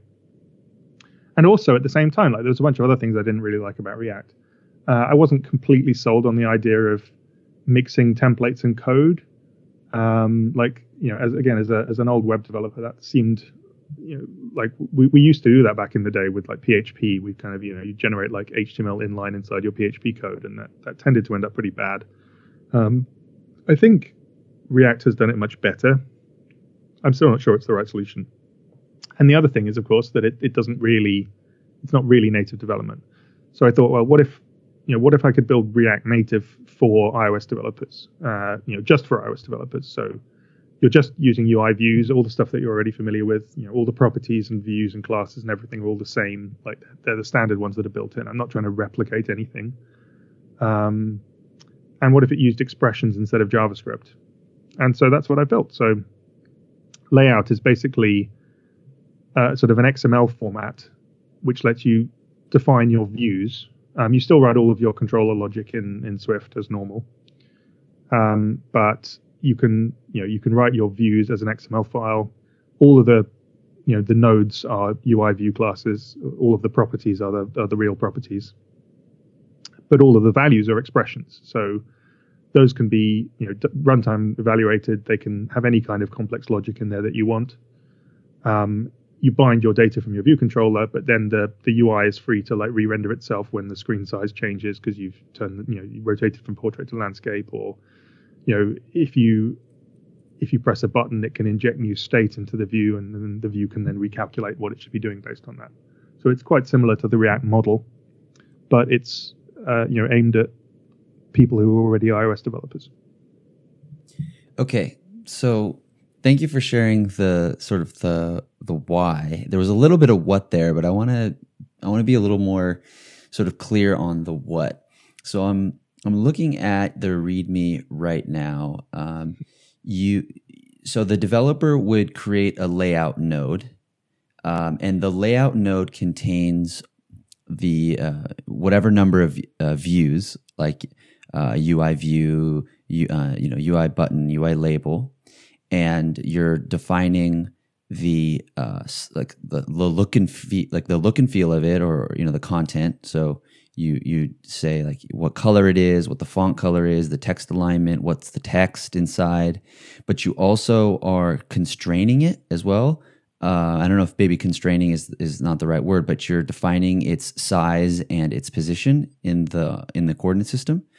Um, so when you create the layout node, that is that's sort of what you're defining with the layout node type, correct? Uh, so perhaps the like the introduction in the README may not may not give quite the right focus. Um, layout node is like the underlying implementation, and that that may well change in future. The the the sort of the core concept though is that you specify your sort of layout independently of the view. So like like React has a kind of virtual DOM, which is like a, a virtual representation of the view hierarchy. Um, layout node is my equivalent to that. So like a layout node is like a a thing that represents a view but isn't a view, which is a useful abstraction when you want to do things like be able to dynamically create and destroy views um, for various reasons. Uh, but the the uh, yeah the basic idea is that the layout node contains like all the information necessary to create and manipulate a view hierarchy. Uh, so there's a layout node hierarchy, and that manages a view hierarchy. Okay, well, um, well, let's let's talk about like the point of use. So I'm a consumer of of layout, the the this library. I want to you know install it into my project, and I want to use it, and I want to create um you know a view with a button in the middle. Where yep. do I write that? Do I write Swift code? Do I write XML? Where, where do I write that? So you can write that in Swift code, but that I mean that that case exists as a, like a, a, a special case. That probably wouldn't be the normal thing that you would do. You would normally write that in XML. So uh, if you have like an existing nib file, you can basically create an XML file and essentially just swap your nib file for that XML file. So the XML file can do everything that the nib file did as a first step. Um, your view controller would stay pretty much the same. You you might change the base class of the view controller, um, and you, would like add a couple of functions to it. But basically, you wouldn't write a lot of Swift code in order to do that. um, it would, or you know, the Swift code that you write would be exactly the same as if you were using um, Interface Builder um, as a first pass. Like once you've once you've made that conversion, then there's there's uh, things you can do differently. Like you can change your style of programming a little bit, so you can get rid of all of the outlets and use state instead. So then instead of like when you um, press a button, instead of you know going in via an outlet and changing a view directly, you might uh, inject state into your template, and then like all of the properties that are affected by that state would have expressions that reference state variables. So those would automatically be updated um, as a result of that. Okay, I guess what I want to sort of get up, like get to, is like how am I how am I initially creating my views? So you're saying that I'm going to write XML? Yeah, you're going to write XML. Okay, that's interesting. So why like I mean, you probably talked about this, but let, let's re, let's kind of review it. Like, why why do I want to write XML? Like, why don't I want to write Swift? Like, aren't I losing a lot of like help from the compiler? Uh, that's a that's a very good question. And the reason you want to write XML is because XML is data, not code. So it doesn't have to be XML. I mean, it, it could have been JSON or, or YAML or like any of a dozen things. Um, there are good reasons why I chose XML, but I won't get into them now. But um, the, the I guess the killer feature uh, of layout, which was actually almost an incidental feature. Like I didn't I didn't think of this initially as being a primary objective, but I realized very early on that this is actually probably the main selling point. It, it's live reloading. Um, so you, live reloading means different things to different people, but in this context, it means you can make changes to your view, like layout, um, and see those changes without recompiling your app. So this isn't necessarily for the purpose of something like over-the-air updates, because all of your controller logic and everything is still going to be in Swift. If you're going to make any substantive changes to the way your application behaves, you're going to need to recompile. But when you're doing your initial development of your view, that tends to be a period of like a lot of iteration where you're like adjusting spacing and changing font sizes and, and doing all kinds of stuff. And you want to try it out at different, like, you know, you want to see it in portrait and landscape. You want to try it on, um, like, you know, different, uh, situations. And you know the nice thing about Interface Builder is it's got this WYSIWYG interface where you don't have to recompile when you when you change the layout. Um, and so by getting rid of Interface Builder, you're losing that.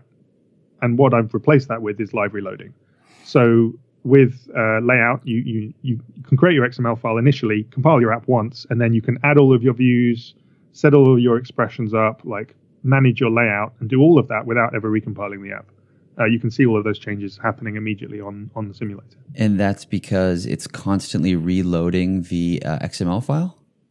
Uh, at the moment, it reloads when you there's a keyboard shortcut that you use in the simulator itself. Um, I've been considering whether it would be better or, or as a possible alternative, maybe it could like watch the file system for changes. But yeah, for now, you just do Command R in the simulator, and you will see the changes that you've made. What is Command R in the simulator? It's uh, it's just a keyboard shortcut. Like it's uh, it doesn't it's not normally bound. Like normally, if you do Command R in Xcode, it's going to rebuild your app and run it. But if right. you do it in the simulator, it doesn't do anything. Uh, so I'm I'm intercepting it using UI key command or whatever it is. Uh, in, and that's so that's a part of the layout library. Yeah. And what does it cause? What does it cause the simulator to do? It it doesn't do anything to the simulator itself, but the layout library um, basically in you know in your view controller, you've told it to load a particular XML file. Right. What layout does is it actually, uh, using some trickery, it, it finds the copy of that XML file on your Mac's file system. Right. Um, inside your project, and it loads that version instead of the one that's been bundled into the um, simulated app. Whoa. So when you do Command R, it reloads that file, um, including any changes that you've made since the last time. Wow. Wow, that's super cool. Um, I feel like I've seen some some of this kind of like live loading UI stuff. Um, this is really cool. Okay, so you write your XML file and then you load the XML file in your view controller. Uh, and then you update the file and you hit this shortcut and you're able to see this live loading. That's that's super cool. And it's it is um, serving the uh, the issue of um, complicated XML diffs, like if you're just using storyboards, because it's a more um, expressive or easier to to understand XML file as opposed to like um, the one generated by storyboards where everything it's just like kind of like gibberish in a way. Um, so so is that you're like when you actually do your diff, you're still diffing an XML file, right? But it's just easier to read. It's a it's a human written XML file. There's no machine generated stuff in there at all. Okay. So like yeah, if you add a view, then there will be you know an XML node that a human has put into that file in Right. a sensible place. Right. Um, and if you, if a human could write it, a human should be able to read it. Um, so yeah, that that's the difference. So storyboards are XML, but they might as well not be because they're they're really a sort of machine serialized format. They're It- not designed to be human read or written. Are are you able to then take the uh, XML, uh, the layout XML, and then load that into storyboards, and then not that you would need to, but then like have storyboards read it, or is it just not? Is it not? You don't have that conversion. It's kind of impossible, probably. Uh, I don't know if it's possible, but it's not something I've looked into. So uh, I'm not attempting to do that. Right. Okay. Because this was something I thought about recently uh, when looking at like a PBX proj diff and thinking like, I wonder if Apple has considered, uh, or the developer tools team has considered like making the PBX project file like a little more easier to understand. Um, and so this is Yeah. sort of like what you're doing in a way. I mean, that would be a very interesting problem to tackle as well. It's not some not something that I've looked at. Um, I mean, th- that again can definitely be done because that's basically what CocoaPods does. So if you've used CocoaPods, you you have a pod spec file, but you don't have a, an Xcode project. Um, it builds the Xcode project on demand from the much much simpler, much more readable um, pod file. Ah, Uh, interesting. So I, I don't know. I mean, that's that's probably easier. It's probably easier to build a project file than it is to parse one. But I'm pretty sure I've seen things that do that as well. So like, uh, as as unhuman readable as a PBX project file is, I think the format is defined and, and is known to some some geniuses out there. Um, Okay, so at the core then of this is an XML file that you're writing, and then uh, then you you know you load it into your view controller, and you have this really cool live reloading feature. But you're losing the type safety of Swift. I wonder if layout could there could be like a Swift program where you write Swift, so it's type safe and auto completion that then converts your Swift to XML if that's what you know if that's what's required for layout to like sort of then actually load your layout did you consider that or would that be I- possible I've I've considered going the other way. So at the moment, the same XML that you write is the XML that it's loading, you know, in your final app. Like it's going to bundle those XML files in your app, and you're going to ship them. And that's slightly non-optimal. Um, I mean, I haven't found any problems with it so far, but like storyboards have a compiled format, uh, which is actually a, a binary plist. Um, and I don't have currently have a compiled format, so my compiled format is just still still XML. Sorry. Um, so uh, ideally, I'd have like a, a machine generated version, which would be sort of highly optimized and very fast for loading. Um, and one of the things I considered was, well, maybe it could compile to Swift code rather than uh, uh, like a data file at all. Um, I don't know if I'm going to go in that direction. Partly because it, there's there's some complexities around, like you know, if you have a script that does that in your uh, in your build pipeline, your project's going to sort of exist in a state of not being able to compile until that file has been generated. So I don't know. There, there- there's some awkwardness around that. Again, this all boils down to the fact that Swift is a very static language, right? So anything that's being generated dynamically has to be known to the compiler right from the beginning, like before you hit compile, and that that isn't necessarily the order in which you want these things to happen. Um, I, I mean, so there there is, as I said before, there is a, a a way of writing these layout nodes. Like they, they have a Swift API for writing them, and I've tried to make it as, as pleasant to use as possible. Um, I'm envisioning that you would tend to use that maybe in situations where, like maybe inside a, a library or something, where you don't necessarily want to have um, you know XML file resources that are shipped along with it. But you lose most of the benefit um, if you do it that way because you, you lose this live reloading feature. So I, I I'm looking at other ways of working around the, the static typing problem. Um, so one thing I should say is that uh, layout template files are quite strict in terms of the way that they're they're parsed. At the moment, you know that still happens at runtime, But when you load a template, it checks everything in the template. Like it checks all the types, it checks all the properties exist. Um, if you're if you're binding to any outlets in your view controller, it checks that your view controller has those outlets and that they're of the correct type. It does a lot more kind of immediate type checking than storyboards do. So I think we've probably all had the issue with storyboards before where you know you load a storyboard and everything looks fine and then you press a button and it crashes Right. and it crashes because it, you'd bound that to a, a, an action which you'd subsequently renamed or whatever and there's no compile time checking of that it, it just falls over at runtime Right. so with layout i check all of your uh, actions in all of your buttons and in all code paths um, immediately because i have you know because my expressions um, you know I, I can statically analyze them. I, I know all the symbols that they're referencing internally. So i'm able to do that immediately effectively at compile time. It's just that my compile time is runtime from the point of view of swift. You know i compile my template at runtime. But i do all of these checks at compile time from the point of view of the template rather than at runtime. So you're not going to get your error when you press a button. You're going to get the error way earlier. The other thing I should say is uh, on the on the subject of error handling.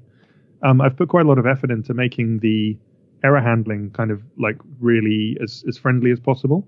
So these things shouldn't ever crash. I mean, if they crash, it's because I've made a mistake rather than it being by design.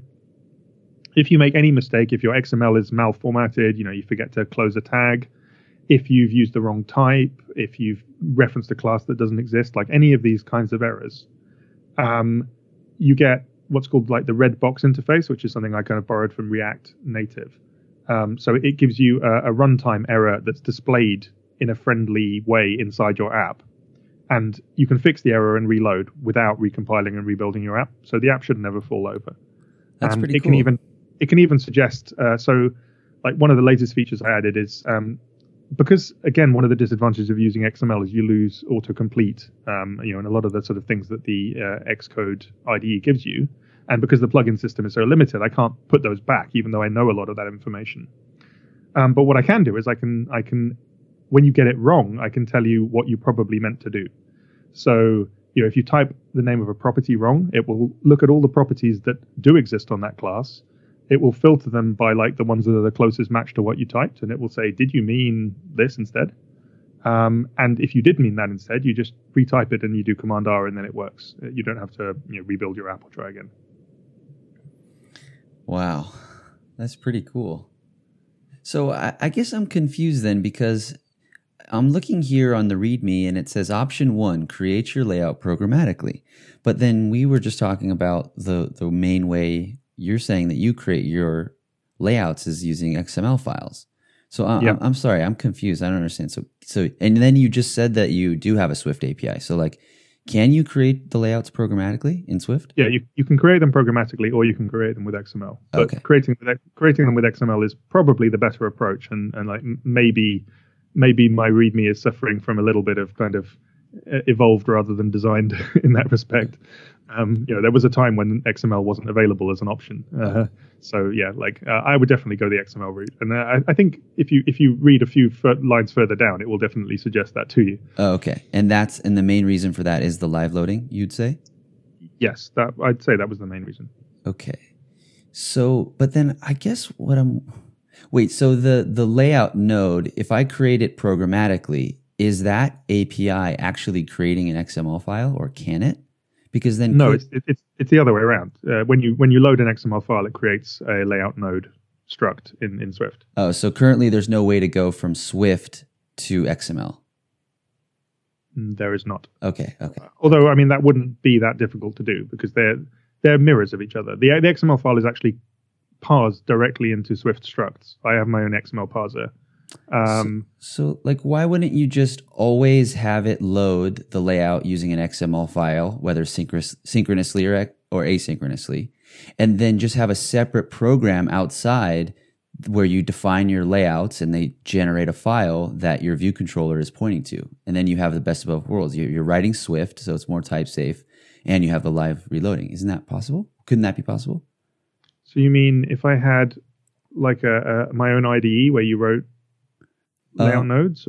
Um, I or guess you, you do it you do it in Xcode and then you'd have a script which turn them into XML. Yeah, you'd like have a Swift. I guess it'd be like a Swift program, like a Swift script, where you're defining your layout nodes, and then it just spits out the XML file that the Xcode project that your view controller is like pointing to that file, and then it loads it.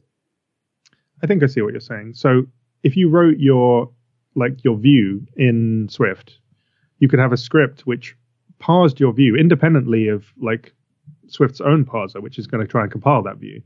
So Swift would compile that that view and, and turn it into a class and, and run it. And at the same time, you'd have a script which would read that separately, turn it into XML, and then load that XML and replace the the, the native version effectively. Um, that's actually it's not a million miles away from where I'm thinking of going with this. Um, so there's a few issues. So first of all, um, writing layout nodes programmatically at the moment doesn't actually give you as much of a type safety win as you might imagine. Okay, and that's And the reason- of the, the other question I was going to ask. But sorry, go ahead. Right. So the reason for that is because the expressions themselves are still evaluated at runtime, and that's not a sort of, you know, limitation of the fact that I'm using XML. That's by design. Um, you know, I, I I'm not really using auto layout at all in this. Um, you know, auto layouts uh, layout system is based on the idea of, of effectively defining all of your constraints as expressions, but they're very rigid expressions. They, you know, each one of them has like a, a subject and a, a multiplier and a constant Right. and those are kind of represented, um, you know, using like a, I don't know, internally they're probably a struct or something. Um, so there's there's like a very rigid It's a formula. It's a formula. I, I think there's like some article that was written on it. So okay, so it's like it's its own expression. You you Yes. created your own type of expression. Yes. Wow, So- like your own formula. Well, no. So uh, mine mine's like a formula-less system, um, or like a free-form formula system. Like I, I don't know exactly what you'd call it, but in in like I, I think both. I- So for me, the the this is almost like a completely separate reason for creating the library, like totally unrelated to the problems with storyboards. But uh, I've never been a huge fan of auto layout. Um, which shouldn't surprise you because I'm like Mr. Not Invented here, right? So like I didn't invent it. so it must be terrible. Um, I, I, for me, it was, uh, it, w- it wasn't a good replacement for what we had before. I completely understand the reasons for doing it. I've, I've grown to like grudgingly respect it, but I feel, um, there's a, there's an Alan Kay quote I quite like, which is that simple things should be simple and complex things should be possible. This is kind of like a, a, a principle for designing an API. And for me, uh, auto layout doesn't really meet those criteria because it uses the same fixed expression for everything. So if you if you want your view to be 10 pixels from the left of the screen, you can't just say, okay, like x equals 10. You have to say you have to phrase it in terms of this uh, ex- like th- these these uh, this formula, right? One size fits all expression. Yeah, exactly. Uh, it's a one size fits all expression. That's that's a good way of putting it. So like your formula is always oh it's got this constant and a multiplier, and uh, they've they've improved the API over time. So like some of some of those you can kind of skip now in the API. Yeah. When it first came out, it was pretty horrendous trying to do this stuff in code because it was like every time you're going to create this NS layout constraint with 50 parameters, Right. Right. Um, and like most of them were weakly typed in Objective C, so like there was plenty of opportunity to shoot yourself in the foot. So like again, a lot of a lot of my distaste for uh, auto layout is probably based on my initial impressions, which you know may have subsequently been improved. But um, I still feel like under the hood, it's it's it's making the simple case very complicated for the sake of the complex case, which is rarer. Um, so what I've what I've done with expressions is like expressions are they're like arbitrary. Like you, you know, ten is an expression. Um, max of you know parent dot left plus like you know previous dot right times like pi plus the first number you thought of is also an expression. Those are both expressions. So it can be as simple as you want. It can just be a number, or it can be as complicated as you want. It could be like a ten line long thing with like multiple like ternary clauses in it. And uh, to me, that's a much better fit for the problem domain because generally speaking, when you're doing a layout, most of the things you want to do are very simple, and a couple of them are going to be very complicated. And sometimes auto layout is like most of the time, auto layout is more complicated than you needed it to be, and occasionally it's not powerful enough to express the thing you want to express. Um, and so, my my hope at least is that with the expression library, you know, it scales to the, the, the problem. It can be simple when your problem is simple. It can be complicated when your problem is complicated. And uh, going back to what I was saying before about like the, the type safety issue or, or you know doing it in Swift. The, the, benefits of doing it in Swift. Right. When you write your layout node, what you basically do is you give it a dictionary of you know string to string for the expressions, um, and whether you're generating your string dictionary in XML or in code, it's still stringly typed. So you, you don't really get a big win type safety wise. Like you have to reference all the properties by name. Right. In but order that, to do this binding. That begs like another question though, is like why string to string? So for expressions, why shouldn't expressions take like a certain type, like a width or a height or a background color? These are like certain types, and I can get auto completion on that. Um, like, why is it possible, or is it because you, you're what you were saying? Like, you you can take any expression, and so since you can take any expression, you almost like you can't think of every possible expression and then give a type to it. Uh, does that make sense? I so I do think of every well, I don't think of every possible expression, but I, I do runtime um, type uh, like introspection of your of your views. So I use the Objective C runtime because fortunately or unfortunately, depending on how you look at it, UIKit is still all Objective C. And I go through the view that you're creating and I look at all of its properties and I get all of their types and I make sure that the expression that you're writing produces the correct type. And if it doesn't, you get a friendly error. But I have to do that at runtime because I don't have the level of integration with the Swift compiler that would be necessary to do that statically. Like I, am not reading header files or you know like doing any kind of integration with SourceKit. So that that's a potential future direction to move in. I mean, effectively, in order to make this useful for you to be able to write this stuff in Swift rather than XML, um, I would pretty much have to either piggyback on on the Swift compiler or write my own Swift compiler, and then let you effectively it would have to decompile. No, sorry, it would have to it would have to it would have to parse your Swift code, turn that into a runtime expression, in the same way that it turns your your like layout nodes into XML. It would have to turn the like the content of your expressions, which would be like native Swift code. It would have to turn those into my expression language, and then evaluate them at runtime. Um, so effectively, I'd be writing like a runtime Swift interpreter so that it could do at runtime what Swift currently does at compile time. Um, that sounds like a lot of fun. Like that's exactly the kind of thing I enjoy doing. I'm I'm totally up for doing that.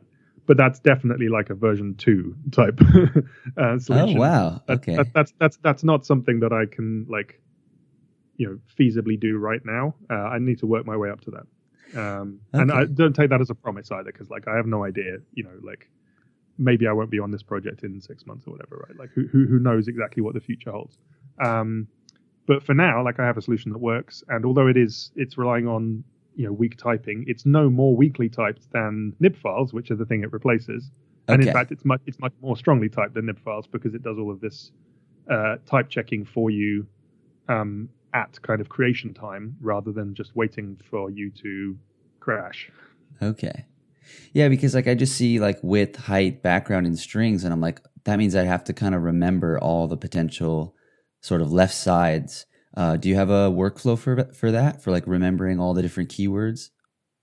Well, so I, I have two workflows. One is I've generated like a, a auto uh, auto suggestion file for Sublime Text, I picked Sublime Text basically because I had a quick look at all the APIs for all of the popular editors, and Sublime Text was the simplest.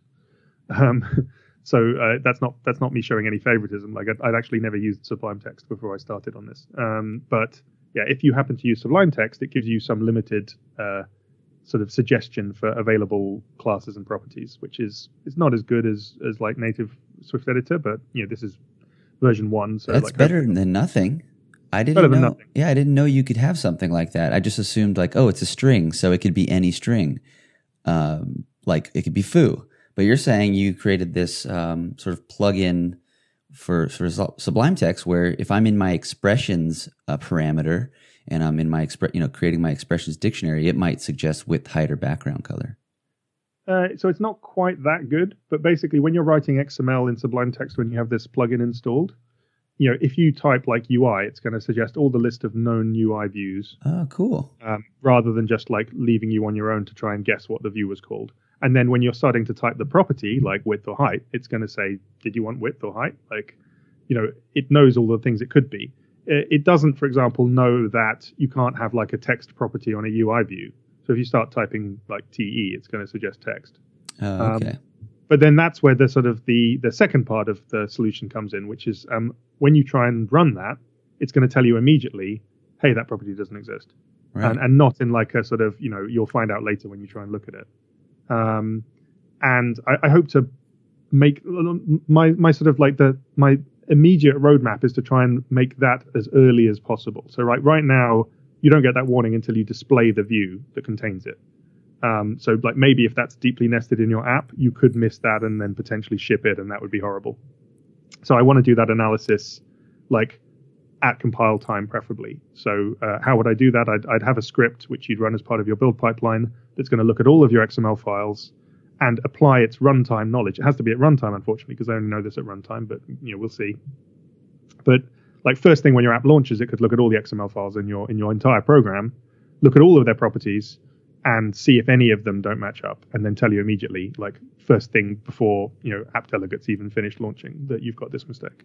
So I think that would be a big uh, like safety improvement. And then further down the line, I'm going to start looking at maybe parsing your actual source file so I can do this statically before you've even launched your app. But that, that's that's further in the future. Yeah. Wow. Well, really cool. Um, is so is this expressions? It's it's uh, technically what like a couple files. Could that be a, a, library in and of itself? Just the expressions. Expressions is a library in and of itself. You'll find that on my GitHub page. Oh, okay, cool, awesome. I'm gonna take a look at that. Um, yeah, so congrats. I mean, it's already has like you know over a thousand stars. It's already been forked. You already have seven contributors. I mean, that's really cool. Uh, who would you say this library is for? Uh, you kind of talked about it a little bit at the beginning of, of it, but like, who would you say this is so for? It's definitely for iOS developers. It's not for web developers who want to do iOS development. Although I have had at least a couple of people say, "Hey, you know, like I, I use, I've just come from Android, I've just come from like web, and this has made getting into iOS much easier for me because this is more familiar to what I'm used to." Um, so that's cool. Like I'm, that, I'm pretty happy about that. But that that isn't my target audience. My target audience is existing iOS developers who want to be able to apply all their existing iOS knowledge without having to like learn a new framework that has loads of crazy new rules and different names for views and different properties and weird limitations that they're only going to discover after they've been using it for a while when it's too late to back out. So like layout has none of its own components. There's there's no like I mean, there is a layout view controller as it happens, but that's only to do the red box and, and, and, error handling stuff. There's no like you know layout label and you know layout table view and all this stuff, right? Like it, it just uses the normal UIKit views. Um, where necessary, it adds some stuff via extensions, but it's it's the idea is that you use your your existing knowledge, and you shouldn't really have to learn any new crazy quirks uh, in this thing. So uh, that's the target audience. It's it's like any iOS developer. I, I would encourage to use this. I think it's the, the problem in particular it's solving is people who are chafing against storyboards because typically because they're trying to collaborate in a team environment and you know they keep on treading on each other's toes and having to do painful manual merges and like back out their changes and reapply them because it's too hard to merge and, and that kind of stuff that, that we've bumped into. But I think even an individual programmer could maybe find that like they they prefer this workflow uh, to using a storyboard. Uh, certainly, like you know, I've built this tool for me more than anything. Um, it, this is kind of like what I would ideally like to use for doing iOS development. Right on. All right, Nick. Well, we are well over an hour. I know we told you before we started recording we are going to try to keep it to to an hour or less. It's just not possible, especially with someone uh, like you that does so much uh, in the community. Um, but I think we can uh, end it there. Uh, let's, uh, unless there's anything else you wanted to mention about layout, we can head over to the uh, rapid fire section. Yeah, I, I, mean, I would just encourage people to check it out on GitHub and read the README. It's a very extensive README file. I'm sure there's plenty in there that I've forgotten to mention. Yeah, well, congrats again, and yeah, I mean, it does seem like there's a lot of interest in it, um, and uh, who knows? Maybe I'll mention that at work and uh, maybe test it out or maybe do a, a meetup on it and kind of play around with it. Um, all right, so let's get on to uh, the rapid fire section. Uh, so, Nick, uh, what drives you? Uh, so yeah, this is this is like one of those standard questions, and um, I, I guess like I sort of touched on this earlier. Uh, I've I felt for a long time like programming is what I want to do, and I want to build things and I want to share them with people. And yet, like like I I don't really have like a product I want to produce, or like the various app ideas I want to do are all kind of they're just too big. Like the, I, I know I'm never really going to finish them because I'll, I'll, I'll have moved on to the next new shiny thing long before I, I get to the point of, of having a shippable product. So what what drives me, I guess, is just making cool things and sharing them with people. Yeah, I like that. What do you do when you're not programming? Um, I, I sleep. Sometimes I eat. I mean, seriously, like you know, people ask me like, how do you find the time to do all of this stuff? It's like, well, this is all I do, so there, isn't, there isn't really anything else. No uh, hiking or uh, walking or know, no. I, I, try and avoid exercise uh, if possible. Uh, right on. Desktop or laptop? Oh, definitely laptop. Uh, people laugh at me because I don't even plug in my external monitor at work. I just rock up with my 15-inch MacBook, uh, not a touch bar, I should add, and uh, yeah, I just I, I program the same way I'd program on the sofa. Nice. So you use a trackpad. Yep. No mouse. No no external accessories. I don't even use headphones. Like I'm I'm a very weird developer by most people's standards. And so you you sit mostly, no standing. Yeah, we have a standing desk now. I should probably like I have I have terrible posture, like really terrible. Like you you you probably can't even imagine how bad my posture is. Like people laugh when they see me sitting. Um, and you know I have I have like a, a, family history of back problems. I have occasional back pain, like all the worst things. So I should probably try standing, but I don't. I sit. Well, I mean, if you're not worried about it, um, but uh, yeah, maybe maybe you could try standing. I don't know, or fix your posture. It's I've, up to I've heard you. it's a good thing. Yeah, I need to get an Apple Watch to remind me though, right? Like I haven't. Oh, there you I, go. I, I haven't uh, I haven't worn a watch for a few years, so yeah, with, without without a constant nag to stand up, I think I'd forget. So we mentioned Git earlier. Uh, Git from the command line, GUI, both. Uh, GUI again. This will probably surprise most people. So I, am I'm, I'm a total Git novice. Uh, I've I've picked up a few tricks over the years. Like uh, working at Facebook taught me a lot because they they really heavily use their command line tools. But I use Tower, uh, which uh, is quite a popular Git client, I think. Yeah. Um, and yeah, I I couldn't live without it. Like I can't really imagine I mean, I know that you can do it, but I can't really imagine like visualizing the files that I've changed in a diff if I couldn't just like look at them and see them in a GUI. Yeah. Like that feels like a really powerful feature. I think if I was using the command line, I'd like constantly accidentally commit stuff I didn't mean to, probably. Um, I, I, use the command line only for things that you can't do through the Tower UI, and that's not many things. Okay. Yeah, my coworker, uh, Garo, he's uh, trying to get me to use Tower. Uh, okay, so favorite text editor besides maybe Xcode, I'm guessing is Sublime Text. You mentioned earlier. Uh, well, I mentioned earlier that I hadn't ever used Sublime Text before I had to write a plugin. For it. Oh, okay. Um, My bad. Again, very, very, weird here. So I, I use a, a, text editor that nobody's ever heard of called Sabitha Edit. SubEtha. Um, SubEthaEdit. Um, it's uh, I think it's a reference to the Hitchhiker's Guide to the Galaxy, but not not a reference that I got until I read the README file. Um, so what what's good about SubEthaEdit? Um, almost nothing. Like it, it, it, it's a very it's a very that's that's really harsh. Like um, yeah, no, it's it's it's perfectly fine as a text editor. But that's the thing. Like that's what I like about it. It's just fine. Like it doesn't do anything fancy at all.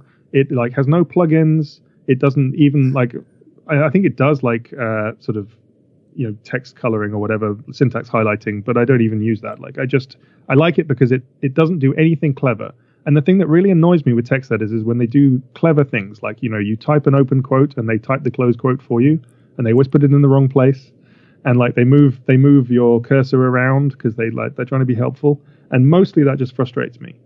Um, so uh, I like SubEthaEdit because I've been using it for a long time. Like I've been using it longer than many of these new text editors have even existed, and it, it I think it's one like main feature is that it allows collaborative editing. So you can like sync up over Bonjour or something, and it'll let like multiple people edit a single file. And I've never used that. I have zero interest in that feature. Um, I just use it as a very plain text editor, and I like that it doesn't do anything fancy. It doesn't like move my cursor around or, or insert code for me, and it also doesn't try and like save in RTF, which is probably the only reason I don't use TextEdit because um, whenever I use TextEdit, it tries to like save as a rich text file, which is not what I wanted. Um, so yeah, that that's that's what I use. It's like the it's kind of the closest thing to sort of Notepad that you can get probably. Tabs or spaces? Uh, spaces. Um, I like the idea of tabs, but they really don't work in Objective C, where you have to like align colons, mm. and they don't hmm. work much better in Swift. And like, uh, you know, nobody. If you use tabs, then like weird places are going to indent your code wrong. So like, I think GitHub treats tabs as eight spaces. Like, oh. for some reason, like, oh. like, why would you want that? I don't know, but um, yeah, uh, I, I, probably have a bunch of files that have mixed tabs and spaces because I've forgotten to configure my editor correctly, and that's horrendous. But I have Swift format to fix that for me.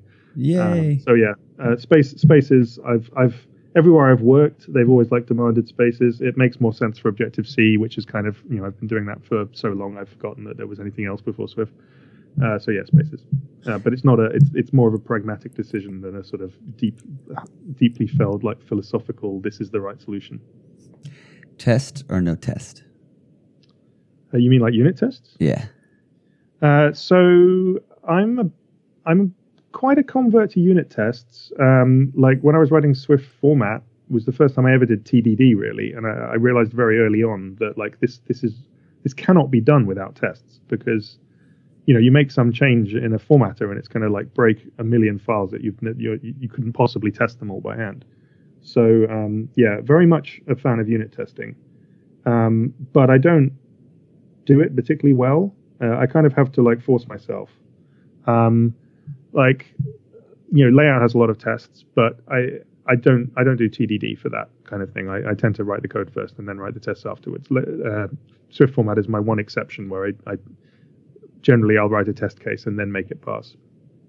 Um, and I don't do any UI testing. Like I don't, I've never sort of really tried to do any like, you know, automatically run your app and click the buttons and see what happens type tests. Hmm.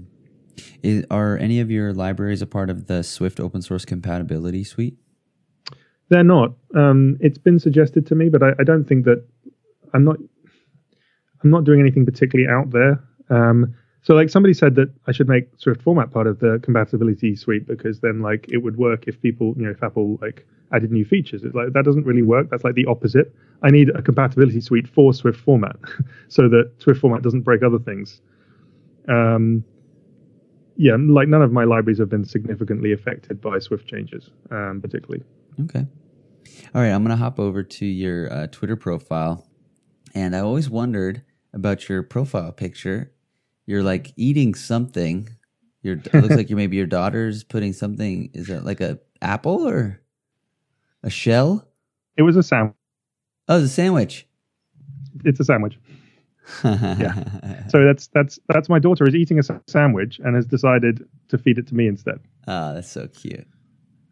Uh, so I'm looking at your um, right. Your uh, bio. We talked about most of this stuff, except uh, it looks like you know you're an author of a lot of uh, open source libraries. I love the uh, objectionable Swift uh, portion. So it, it's sort of how you think of your of your Swift. Um, yeah, I, I, wrote that a little while ago. Um, like uh, it's it's kind of more of a joke than than yeah, a reflection. Of course, of course. Uh, and then just looking at some of your more recent uh, tweets. Uh, I like the the pin tweet. Uh, the hardest problem in computer science is fighting the urge to solve a different, more interesting problem than the one at hand. Um, and I feel like that, yeah, that is sort of what we sort of all deal with. Um, you know we have our work that we do we get paid for it um, and at the same time we might want to be doing some other type of you know interesting computer science problem or programming problem uh, yeah i totally totally relate to that um, the the next one is uh, license zero and so you're an open source contributor maintainer creator uh, what's license zero uh, why'd you retweet it uh, yeah so uh, license zero, and this is like I mean I tweeted this probably in like the hour before we had this conversation. So like don't don't grill me on it because I probably only skimmed it. But oh, okay. license zero license zero is basically a uh, it's a suggestion for how to deal with a kind of social problem, I guess, in in the open source uh, community. So like most open source maintainers are unpaid, right? Or I mean they're paid, but not they're not paid to maintain their open source. Like they right. have a day job. Um, there's a you know, very few exceptions, including myself actually currently, uh, are actually you know paid to write open source as part of their day job, and I'm, I'm fantastically fortunate to be in that position now. But uh, I haven't been for most of my career. Most of the time, most of my open source libraries I've just written in my spare time. Um, so yeah, you're not you're not paid to do that, right? And and uh, you often like get comments from people who don't seem to quite understand like the nature of the relationship. Like they think that they're they're your customer, and you're like a service provider that they've they've like paid to do stuff for them. Right. like like that you get the sense of entitlement. Like you know you've made a change and it broke my app, and I expect you to fix it immediately. And like you know like how dare you do this? And it's just like. Uh, who the hell do you think you are? Like, Right. I, I, you know, I, I do this as a favor to the community. Like, you know, I, I owe you nothing. Um, and I mean, I can I can kind of understand like you know you, you put something out there and like people come to rely on it and then you break it and like you know you can understand why they're upset and like why they, why they expect a certain sort of level of service. But the problem is that that just isn't that's not possible because you know like my priorities are not to my open source users most of the time. They they can't be because I, I have like actual priorities to people who you know pay my salary. Right. Um, so it would be it would be good if there was a solution to that, right? Like it would be good if if there was a way of making it so that people who make open source, which a lot of you know a lot of us depend on open source. Um, a lot of our our apps and things are, are, built on open source, and we kind of need it to keep working. And it, it, it would be good if there was some way of maybe making it so that they like somebody was paid to do that. That would be great. Yeah. Uh, so uh, this this zero license is a, is an idea. I, I don't necessarily know if it's the right idea. Um, I think I actually commented that like I think it would be more probably more effective if if GitHub just like integrated uh, a, a, donate button. like I think you know that would probably work better for somebody like me. I've got like 65 libraries or something. Like I have no idea who's using them. Um, but if if I had like a steady stream of like you know ten dollar donations for that coming in, that would certainly incentivize me probably to you know maybe pay more attention to some of them, some of the ones that I don't use anymore, and therefore have no real reason to maintain. But the zero license is basically a, an idea for so you know there's like three kinds of, of license really. Uh, I'm sure there's more than three, but the three three that spring to mind are um, you you've got your standard like MIT type license, which is what I use, which is basically just do whatever you want with this. Like you know I, I offer you no guarantees. Uh, I don't expect you to give me anything in return. Like you know, mention me in your README if you feel like it. But like there's just like this is this is what you get. Like that's that's the pretty much the, the, the most popular kind of license. Then you've got the GPL, which is um, it's got all of these kind of uh, sort of viral like if you use my open source, your app has to be open source, which is an interesting idea. It's not really something I agree with, but I, I can see why people like believe in that. And then you've got commercial license, which is basically you give us money and we give you source code. And uh, you know the commercial license is the only one that actually offers any sort of guarantee of like ongoing support. Um, and it would be it would be nice if we had a guarantee of ongoing support when we're going to like you know install something in our app and depend on it. So the zero license is a suggestion of basically it's it's almost like a sort of free trial license. It's like use this and look at the code and try it out for 90 days and if you like it then you know and you're using it in a commercial product then at that point it kind of transforms into a commercial license and you're obliged to pay us or stop using it um, but if you're just using it for like your, you know, your blog or whatever, or something you're not making any money out of, then it's effectively just a, a, regular open source license. So you can just like use it for free and don't worry about it. Um, it's an interesting idea. Um, I, I, don't, I don't think I can see it working. Part of the reason is because, um, you know, like for a doc, like the, the licenses we have uh, have kind of been standardized on because there's a lot of kind of like legal processes involved like it's you know I, I use the um, zlib license, which is kind of a, a, variant of MIT. It's like basically the same except that it doesn't require attribution, which most MIT licenses do, and that already gives people headaches. Like I've had people say, "Hey, my legal department says that they don't know what this thing is, so we can't use your library. Can you use MIT instead?" Huh. And so I mean, this is this is like in the real world, like. Um, I've heard a lot of like you have these um, fun licenses like you know do whatever the fuck you like license, Um, and you know, people are like, we we can't use this license, like we can't use your software because our, our, lawyers say we can't put that in our app. Like you know, it, so it, has the F word in it. We can't put it in our README file. Like you know, so there's like there's all kinds of you know, you think you're being helpful by saying, oh hey, like this is do public domain want. or you know, do whatever you want, right? But uh, actually, you know, if you're not if if you've gone off piste with your license, you're making things harder for people for the most part. Which is why, like, if you're not using like one of the five or six standard licenses, probably you're actually going to reduce adoption of your software. So for this zero license to, to take effect, it's not enough for people to just say, hey, I think that's a good idea. I'll just use that. Like there's probably you know court cases would have to be fought over this. Like big companies would have to decide what the implications were.